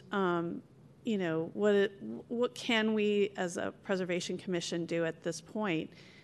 We can provide recommendations, which can be passed forward, I know the project sponsor and the architects are being sensitive, so I'm hopeful that they'll take in our recommendations and, want to make this a model project for our city, so that other developers can see that it can be done. So I just want to ask, the architects some questions, if Mr. Duncanson can come up. And I think some of my questions were forwarded to you, starting with the roof of the historic building. You have some openings on Sacramento side for the skylights, and then on the south side, you have openings for roof decks. So for the skylights themselves, is the detailing, I saw one image on the, series of images of examples that you had the skylight, and it's kind of comes up from the face of the slate roof. And then I wanted to ask about that profile and also the material of the glazing, whether it's going to be of a material that will blend with the roof, and as well as the coloration of the skylight or the profile of the skylight. So I'll start with that question. Okay, thank you. I have some slides to, can we have the overhead, please? Just let me know when it's on. Yes, okay. It's on. Oh, this went way back to the beginning, sorry. There we go. So there's some additional images here to show how the skylight would get integrated into the roof. These are obviously different roofing materials, but in theory, the idea is to have a very low profile window that is coplanar with the roof plane, minimally remove the existing roof and flash the new skylight so that it's as coplanar as is feasible. The finish of the skylight itself would be, color-coded to match the existing slate roof, so it, again, disappears as much as possible. The glazing itself would be clear vision glass, non-reflective. The roof itself is very difficult to see from the public realm. And the image on the left, I should say, with the pop-up balcony, that's not what we're proposing. It's okay. Just another image in there.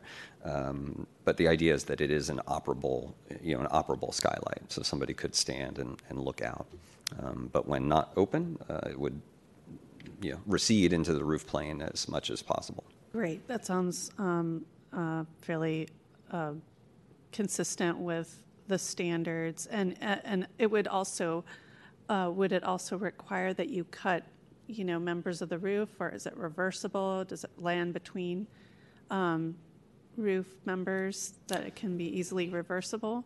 The roof is a thin concrete membrane, and there are major beams regularly spaced, so this would be between those beams, and it would just be cut out of the. It's a thin concrete slab, so there's not regular roof members that are supporting this slab. Okay, so at some point in the future, you could replace the slab and then put new roofing back. It is reversible, yes. Okay, and then does this occur on both the north and south sides, or I feel like the south side was having some sort of roof?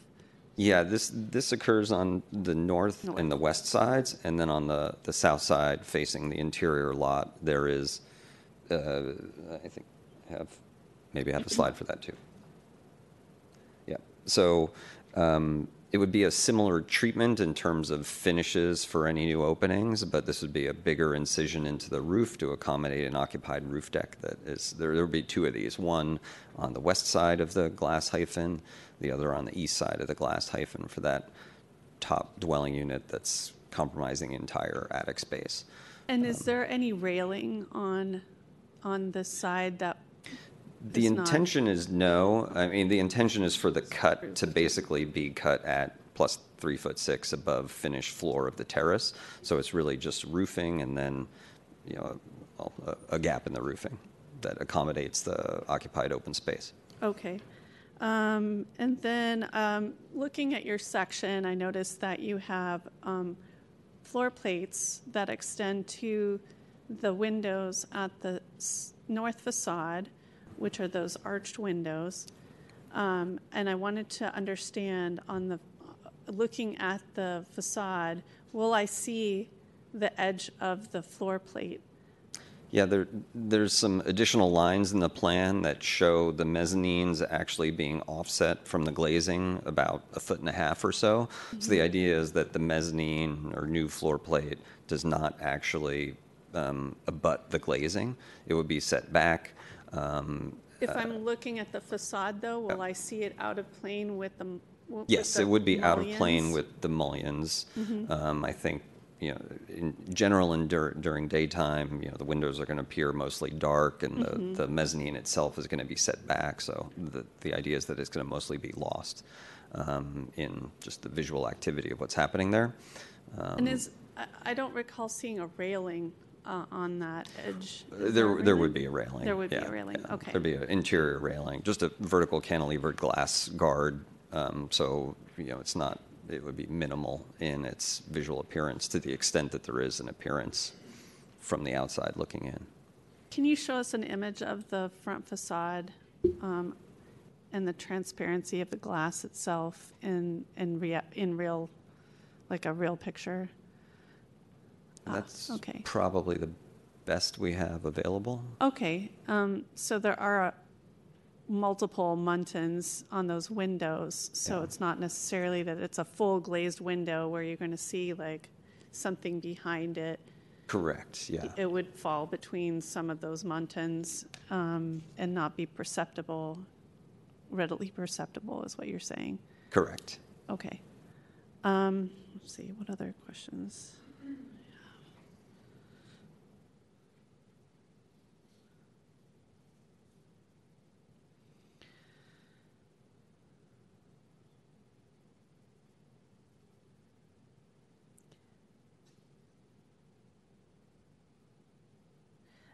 And also, so the glazing on the new building, will it be similar to the glazing on the historic building? Yes. So it'll be clear, and it won't have a green or other kind of tint to it? Correct. Okay. And will the bridge, you had an image of a curtain wall that I think you were referencing in, you know, that series of examples at the top band. I don't know if you have a bigger image of that. We prepared a slide with a few more images to be able to discuss this, but in mm-hmm. general, the idea is for the glass hyphen or bridge to be as minimally detailed as possible, so it really is a pause between the two structures. Clearly, where we abut the resource, we're going to have to accommodate all the building geometry. So there will be a recessed expansion gap where we can scribe to whatever building components there are. In the section, you can see that to minimize how much impact we have on the exterior facade, we're bringing all that exterior geometry into the interior conditioned space that will be resulting from the bridge. So in order to accommodate that, we will have to, you know, scribe this movement joint to all those elements, mm-hmm. but do that in a recessed way that really just becomes a shadow line. Mm-hmm. And so the glazing, if you know, the bay that you're taking out is the center bay of that east facade. You said, is that right? East facade. Yes. South. Sorry. I get all turned around too. But. Yeah. Sorry, south. The one that we're touching. Correct. The south facade, the center bay is being removed. So if I'm looking from the street, from Webster Street to that bridge, am I going to see through it that I can see the entire facade, or am I only going to see the first two bays, and then the glazing will be somewhat grayed out in a way? I mean, the intent is to use clear vision glass, non-reflective. So I think based on all different environmental factors over the course of the day, having to do with, you know, how bright it is, how much shadow is hitting it. You know, I think there will be times when you could see through the bridge to the facade beyond, and you see the continuation of all this. Mm-hmm. I think there will be times where it ends up just being, you know, dark and reflective, and you see the foreground facade reflected back, but it's not the intention to have a reflective mirrored treatment of that glass. So I think all scenarios are possible. Mm-hmm. Okay, thank you so much. I appreciate it. I have a question for Ms. Taylor, and then also one for Mr. Chukray. There was a comment made during public comment about the lack of community outreach efforts. Could you share some information about that? Yeah, I'd be happy to. So all appropriate outreach was conducted. including the pre-application meeting, and then the environmental team did the appropriate outreach for the GPE, which included outreach to neighborhood groups, neighbors within 300 feet, and those on the historic preservation list, which we have and we can share with you. And then, Mr. Chukray, I had a question. Mr. Labounty made a comment about whether we take action or not and the effect of that. Could you give us some further information? And sure. So the HPC does retain its authority to grant or deny a certificate of appropriateness. Obviously, as it comes into play now with the state density bonus and other housing laws that come into play, like we would have to make a find for you to deny a project. We would have to make a finding that sorry, I'm thinking of the term, and I'm sure Andrea will tell me in a hot minute what exactly that you would have to make a finding on. So I will defer to the city attorney because the term is actually escaping my head right now. Good afternoon, President Matsuda, Commissioners. Andrea Ruiz is here, Deputy City Attorney. I agree with the staff, Rich Chukray, that the HPC does have authority here. It's not just a check-the-box exercise. You have authority under the Charter and under the Planning Code to grant a certificate of appropriateness for this project because it's a landmark. But what happens is that as the state law has changed, your discretion, what to consider when doing that, has been diminished. So you have discretion, you have authority to approve. This is a permit that you're granting or not granting, but you have to less things that you can consider. And basically, you cannot impose conditions, any conditions, after the project has been proposed and shaped by the project sponsors invoking the state density bonus law. You cannot impose conditions that would disapprove the project, or that would reduce the density, or that would make it financially infeasible. So as a rule of thumb, I would suggest anything that has to do with the actual shape, the massing, the height, you would not be able to do. Okay. But you do have preview of materials and compatibility under the standards. So if you think some of these questions about transparency, the windows, the glazing, all those questions are fair for you to consider, I think. Very good. And the only way that you would be able to really disapprove a project like this is if you make findings that the project has specific adverse impacts on health and safety, Great. Which are really difficult to make generally. Very good. Thank you very much for that explanation. Welcome.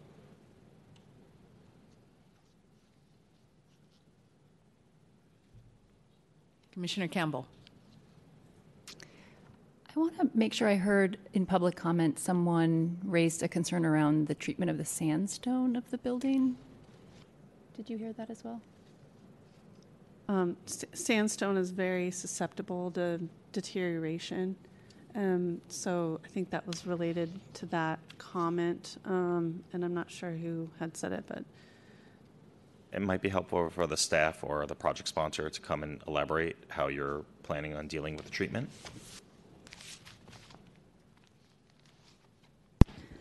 The project is currently at the schematic level, and we expect that as the project progresses, that we will reach out to likely Page and Turnbull staff, conservation team, to make sure that the Calusa stone is treated appropriately. Thank you. Are there any other questions from the commission?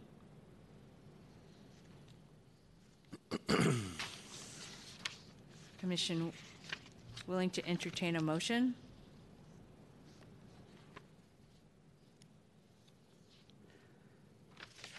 Motion to approve a certificate of appropriateness with, I'm not sure if I could say, staff administrative approvals of materials. I'm not sure if I can include that. Yeah, I think that's fair to include a condition. If you want to add condition to approval that we review the final materials to ensure consistency with the landmark and the property, it's more than appropriate. Or, for example, if you wanted to add a condition to ensure that the treatment of the sandstone met adopted preservation standards is also fair. Did you want to add that to Commissioner Nageswaran? Right. Oh, I think Commissioner Vergara had a... Commissioner Vergara, did you want to add a condition to the certificate of appropriateness? If I could suggest the condition that the health and the arts murals be preserved. Not in place. Apparently, I mean, after they're removed. That removed, they're carefully... I should say, yes, removed and preserved. Right. Excuse me, Commissioners, Michelle Taylor, staff. The interior of the property is not part of the landmark, so I'm not sure it's part of the purview of the Commission. Thank you. I withdraw that. If the Commission wanted to, you could add a strong recommendation that the sponsor consider preservation and, you know, rehabilitation and of the mural and, you know, putting it into a publicly accessible area. And that's what I'd like to add, if I could. Or at least in the interim to make sure that it's safe. Okay. Okay, here we go.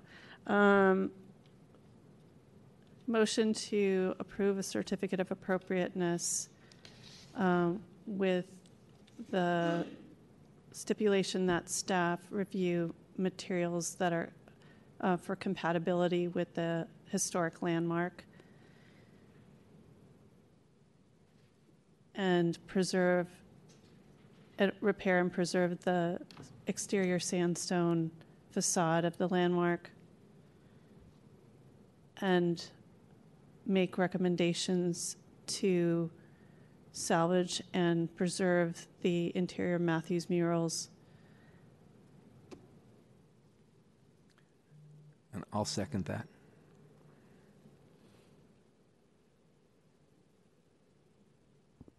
Did Commissioner Campbell have any additional comments?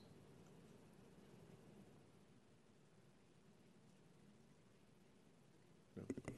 Okay, very good. If there's nothing further, Commissioners, there's a motion that has been seconded to approve as amended, including a condition for staff to review final materials for compatibility and treatment of the sandstone, meet the Secretary of Interior Standards, adding a finding recommending that the art murals be preserved once they are removed. On that motion, Commissioner Campbell?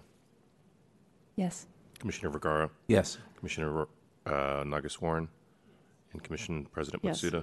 Yes. So moved, Commissioners. That motion passes unanimously 4-0.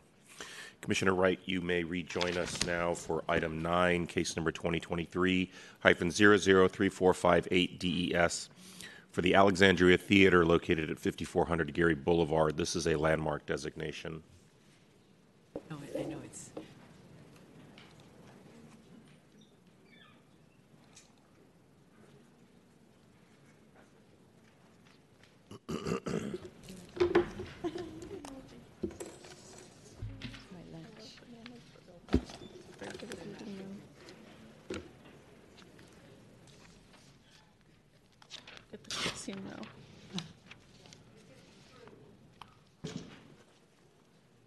It approved.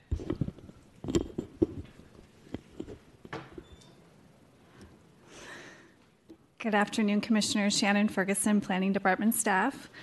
I'm here today to present the department's recommendation regarding landmark designation of the former Alexandria Theater located on Geary Street and 18th Avenue in the Inner Richmond neighborhood. The landmark designation is sponsored by Supervisor Connie Chan, and on March 14, 2023, the Board of Supervisors adopted a resolution initiating landmark designation, and the resolution was enacted on March 24, 2023. The Alexandria Theater was originally designed by architecture firm of merit, the Reed Brothers, in the Egyptian revival style for brothers Alex, James, Samuel, Levin, who operated several theaters in San Francisco as San Francisco Theaters, Inc. The Alexandria opened on November 26, 1923. On the exterior, the elaborate curved corner element has 6 engaged columns with papyrus leaf patterns on the capitals and a heavy architrave supported by massive brackets. Originally, the curved corner was capped by a ziggurat-style pyramid topped by an illuminated A, And on the interior, the single-screen auditorium had a unique concrete bowl-shaped floor with no balcony and stadium-style seating for 2,000 people. Oh. In 1942, the Alexandria Theater was remodeled in the streamlined modern style by architect of merit A.D. Canton. A two-bay angled addition was added to the rear of the building, and an Art Deco blade sign supported by a tower and a marquee were also added at this time.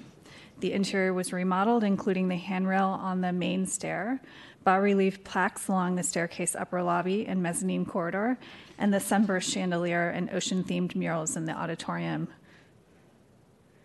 In 1963, the recessed entry was remodeled with an expanded ticket booth and three vitrines for movie posters. In 1976, George K. Radd, Architects of San Francisco, split the auditorium into three individual theaters. The lower portion of the main auditorium was sectioned off from the two smaller theaters were created at the upper rear. In 2023, the blade sign was removed due to life safety hazards. Despite ongoing neglect, the Alexandria Theater still retains integrity, as all of its character-defining features from its two periods of significance remain. Some of the character-defining features shown in this slide include the curved corner colonnade, entablature and rounded corners topped with a balustrade, the marquee, the main recessed corner entrance with terrazzo-patterned flooring, and on the interior, a few of the character-defining features shown in this slide include stairs to the mezzanine with decorative wood and metal railing, copper and gold bas-relief plaster plaques on stair walls and mezzanine corridor, the sunburst chandelier, and ocean-themed Art Deco murals in the main auditorium. The full list of character-defining features can be found in the fact sheet. Supervisor Chan sent the commission a letter expressing her support for landmark designation, which you have in front of you. The department also received 26 letters in opposition to landmark designation and 4 letters in support of landmark designation from the public. These letters should be included in your packets and were also emailed to you in the last few days. I will provide any public correspondence received after the submittal of this report to the Historic Preservation's correspondence folder. The department believes the Alexandria Theater meets the established integrity, eligibility requirements, and landmark status is warranted. The department recommends, the HPC recommend designation to the Board of Supervisors. I'm happy to answer any questions. Thank you. Thank you. Thank you. Projects, oh, wait a minute, there's no project sponsor, right? Members of the public, this is your opportunity to address the commission on this matter. I'm actually here on behalf of the owner, but we don't really have anything to add besides what's already in the packet. Okay, great, thank you.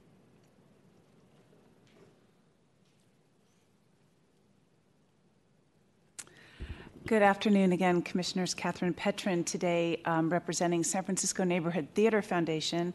We heartily agree with the Planning Department's findings that this theater merits landmark status. We're in strong support, not only based on its movie palace history. We have so few movie palaces left on the caliber and scale of the New Mission Theater. We have some small neighborhood houses, but this was really a quite grand movie palace.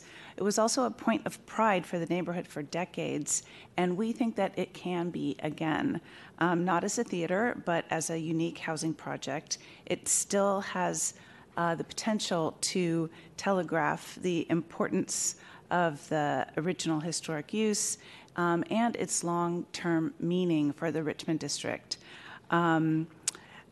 I did note, I heard that there were letters in opposition, and I can only think that that is because people have the belief that the landmark status will interfere with a future project. And I don't believe that's the case. I only ask that you look at other landmark theaters that have been success. The landmark designation has not impeded their successful reuse.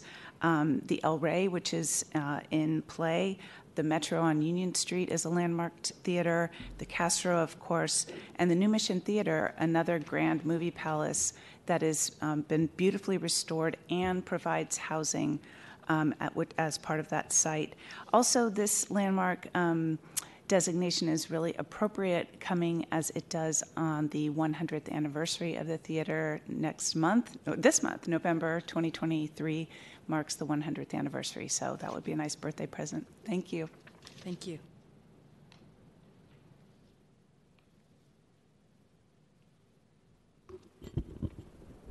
Ms. Petrin stole my line, but that's okay.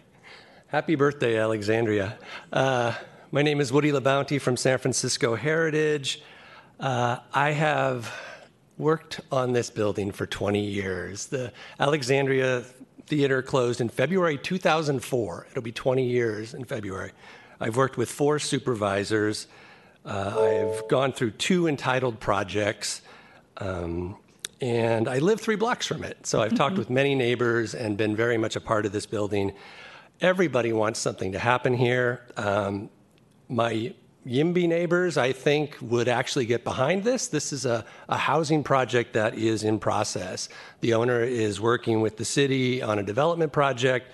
I believe he's committed to saving and preserving and restoring a lot of the character-defining features that make this a landmark of the central Richmond, if not in law, in everybody's understanding of what a landmark is. It's a place-making building.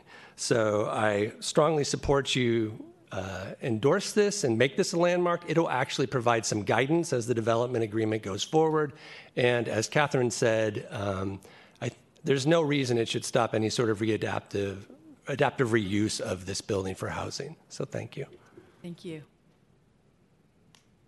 Last call for public comment. If you're in the chambers, please come forward. If you're calling in remotely, you need to press *3 or raise your hand via WebEx. Seeing no request to speak, commissioners, public comment is closed, and this matter is now before you. Thank you. I just wanted to note for the record that the letter from Supervisor Chan has been circulated to the commission. Did you? We appreciate Supervisor Chan's leadership and her letter of support. Any commission comments?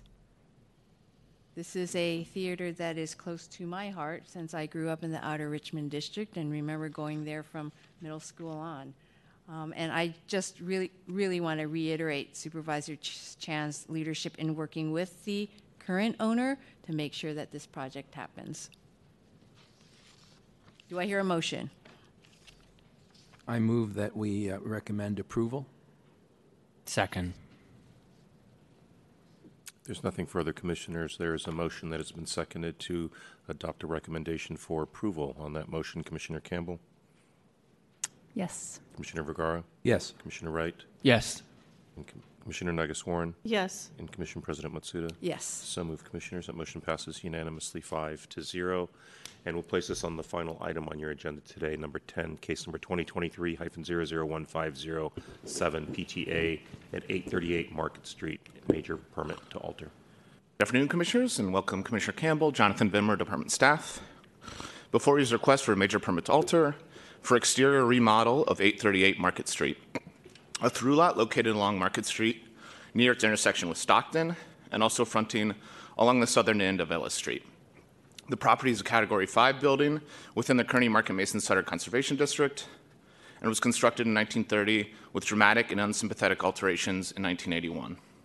The project proposes to replace the existing facades of the 5-story building to both modernize its design as well as improve its compatibility with the surrounding district. The Planning Commission is scheduled to consider a request for an office allocation on November 30th. Staff finds that the proposed work will be in conformance with requirements of Article 11 and the Secretary of the Interior Standards for Rehabilitation. No historic features would be altered, and as detailed in your packets, the new design is readily differentiated from, but also relates to the district in a number of ways. These include a tripartite, albeit somewhat abstracted configuration, deep window recesses, retail storefronts featuring the traditional bulkhead display transom composition, as well as the stone surround, and a material and color palette that is compatible with the district without directly copying the traditional masonry common to the area's historic structures. As such, staff's recommendations for approval with conditions. This concludes my presentation. Unless there are any immediate questions, the sponsor also is here with a brief presentation of their own. Thank you. Thank you. Great. Project sponsor, you have 5 minutes.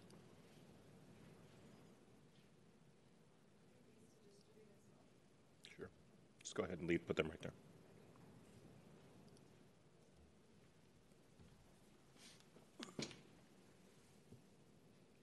presentation to the overhead, or shall I do that with the USB?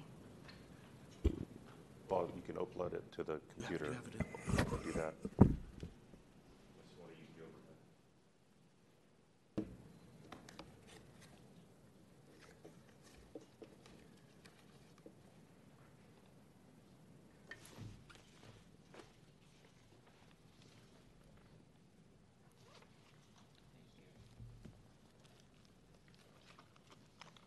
Thank you.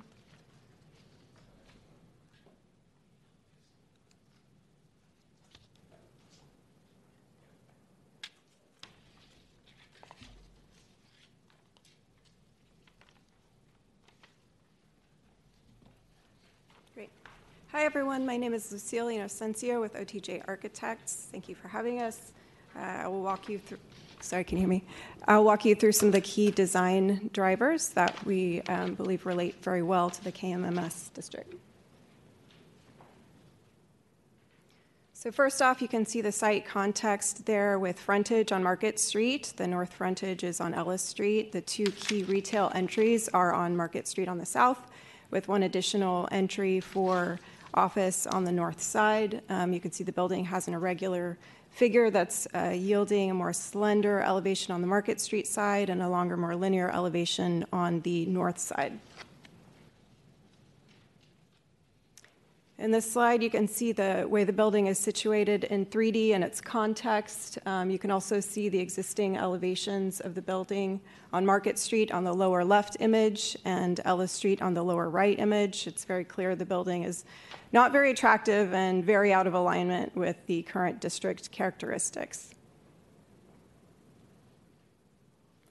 So moving on to the proposed design, this is the Market Street elevation. The goal here is to create a contemporary building which really speaks back and is inspired by the qualities in the district. We saw a great opportunity here to draw upon the really classic formal design drivers that lead to a very elegant architecture in the district and creates a really timeless kind of design. So we have three ways that we're deploying some of those strategies from the KMMS district guidelines. The first is around the hierarchy of the building elevation. You can see a very well-organized partie that's showing a very clear base, an organized shaft that's resolving in a cornice at the top. The second characteristic is around an emphasis on verticality. We're doing that in three layers. So the first that's most explicit is the continuous solids that are extending through the shaft and then resolve with the mullion lines at the base. The second is within the articulation of the kind of sculptural framing around each of the glazed panels. We have these offset biased elements that are catching the light and the elevation. And then the third, more subtle layer to the verticality is offsetting the mullion position in each of those bays that's yielding a more slender glass panel that's kind of dancing across the facade. The third way that we are addressing the characteristics in the district is through the materiality and the palette. So we're using a lighter material and tone for the upper body of the building, which is proposed to be a GFRC panel system for the shaft and then stone for the base. We do want to celebrate the weight of that material by sandblasting it and revealing the aggregate. So altogether, we're creating a super structured, very organized elevation, which also has a nice kind of underlying sense of movement that we think sits really nicely in the district. This is a perspective rendering from the retail level on Market Street so that you can better see some of the articulation. You can see the break between the base and the shaft with a recess detail. And then also we're using metal to frame to create a separation between the stone surround and the glass portion of the retail.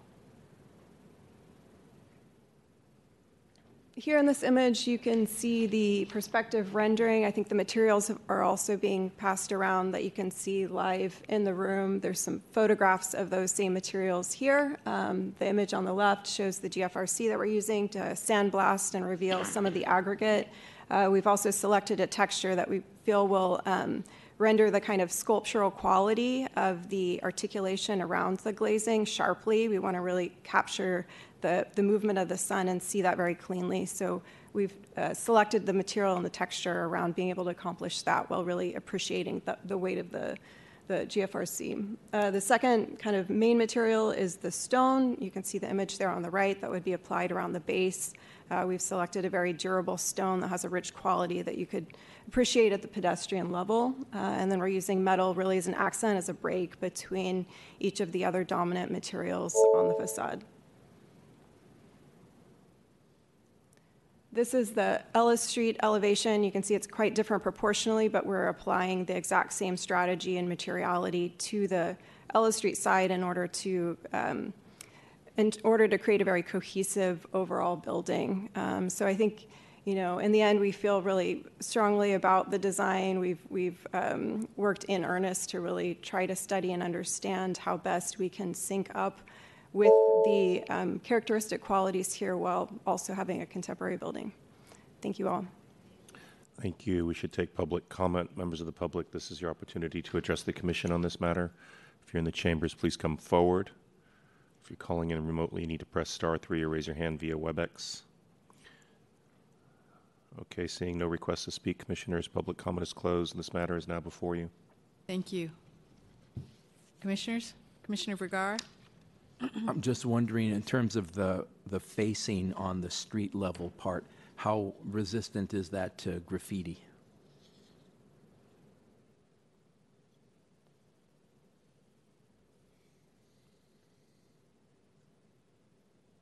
In terms of the stone that yes. we selected a very, very durable stone, so that's why it was selected, so it would be easy to clean. Okay. It's not, how do I want to say, it's smooth enough so that the graffiti can be removed? It should be able to be removed, yeah. Great, thank you. Mm-hmm. Great, thank you. Commissioner Wright. Oh, I'm sorry. Commissioner Nageswaran. Another option is to put a sacrificial coating on the base of the building, and then it just washes off, and then you put it on again, but you can decide what's best. I was curious to know what was the appearance of the glass. Is it going to be reflective? Is it going to have like a tint to it? What was your, you know? Yeah, for the resale base, it's really important that it's as clear and transparent as possible in order to be able to see the products. So the goal would be to make the glass at the retail base as transparent as possible, and then the upper glass wants to be as compatible with that as possible while also, you know, fulfilling environmental, you know, performance criteria. So the upper body of the building will seek to have glass that's as compatible with the lower retail glass as possible. Right. I think I'm always very aware of when I see green glass, because a lot of places here don't have it, and so when you do see it, it's very striking. So. In we absolutely mind, want a very yeah. neutral tone to neutral the glass. Tone. Yes, got it. And then, that will be prioritized. And then the upper facade, you mentioned sandblasting the facade, and being a preservation architect, I always think, oh, in 50 years, who's my counterpart's going to be wanting to clean that facade? How is it going to, you know, it will collect a lot of dirt if it is sandblasted, but on the other side of it, if it's very, you know, plainer, it might be shiny. I don't know. Mm-hmm. So just curious what your thought was in terms of long-term. It's lightly sandblasted, so it's not a deep texture. So I think that will help with being able to clean it in the future. Yeah. Especially on Market Street where there's a lot of pollution and things like that. So those are just slight comments. Thank you. Thank you. Commissioner Wright.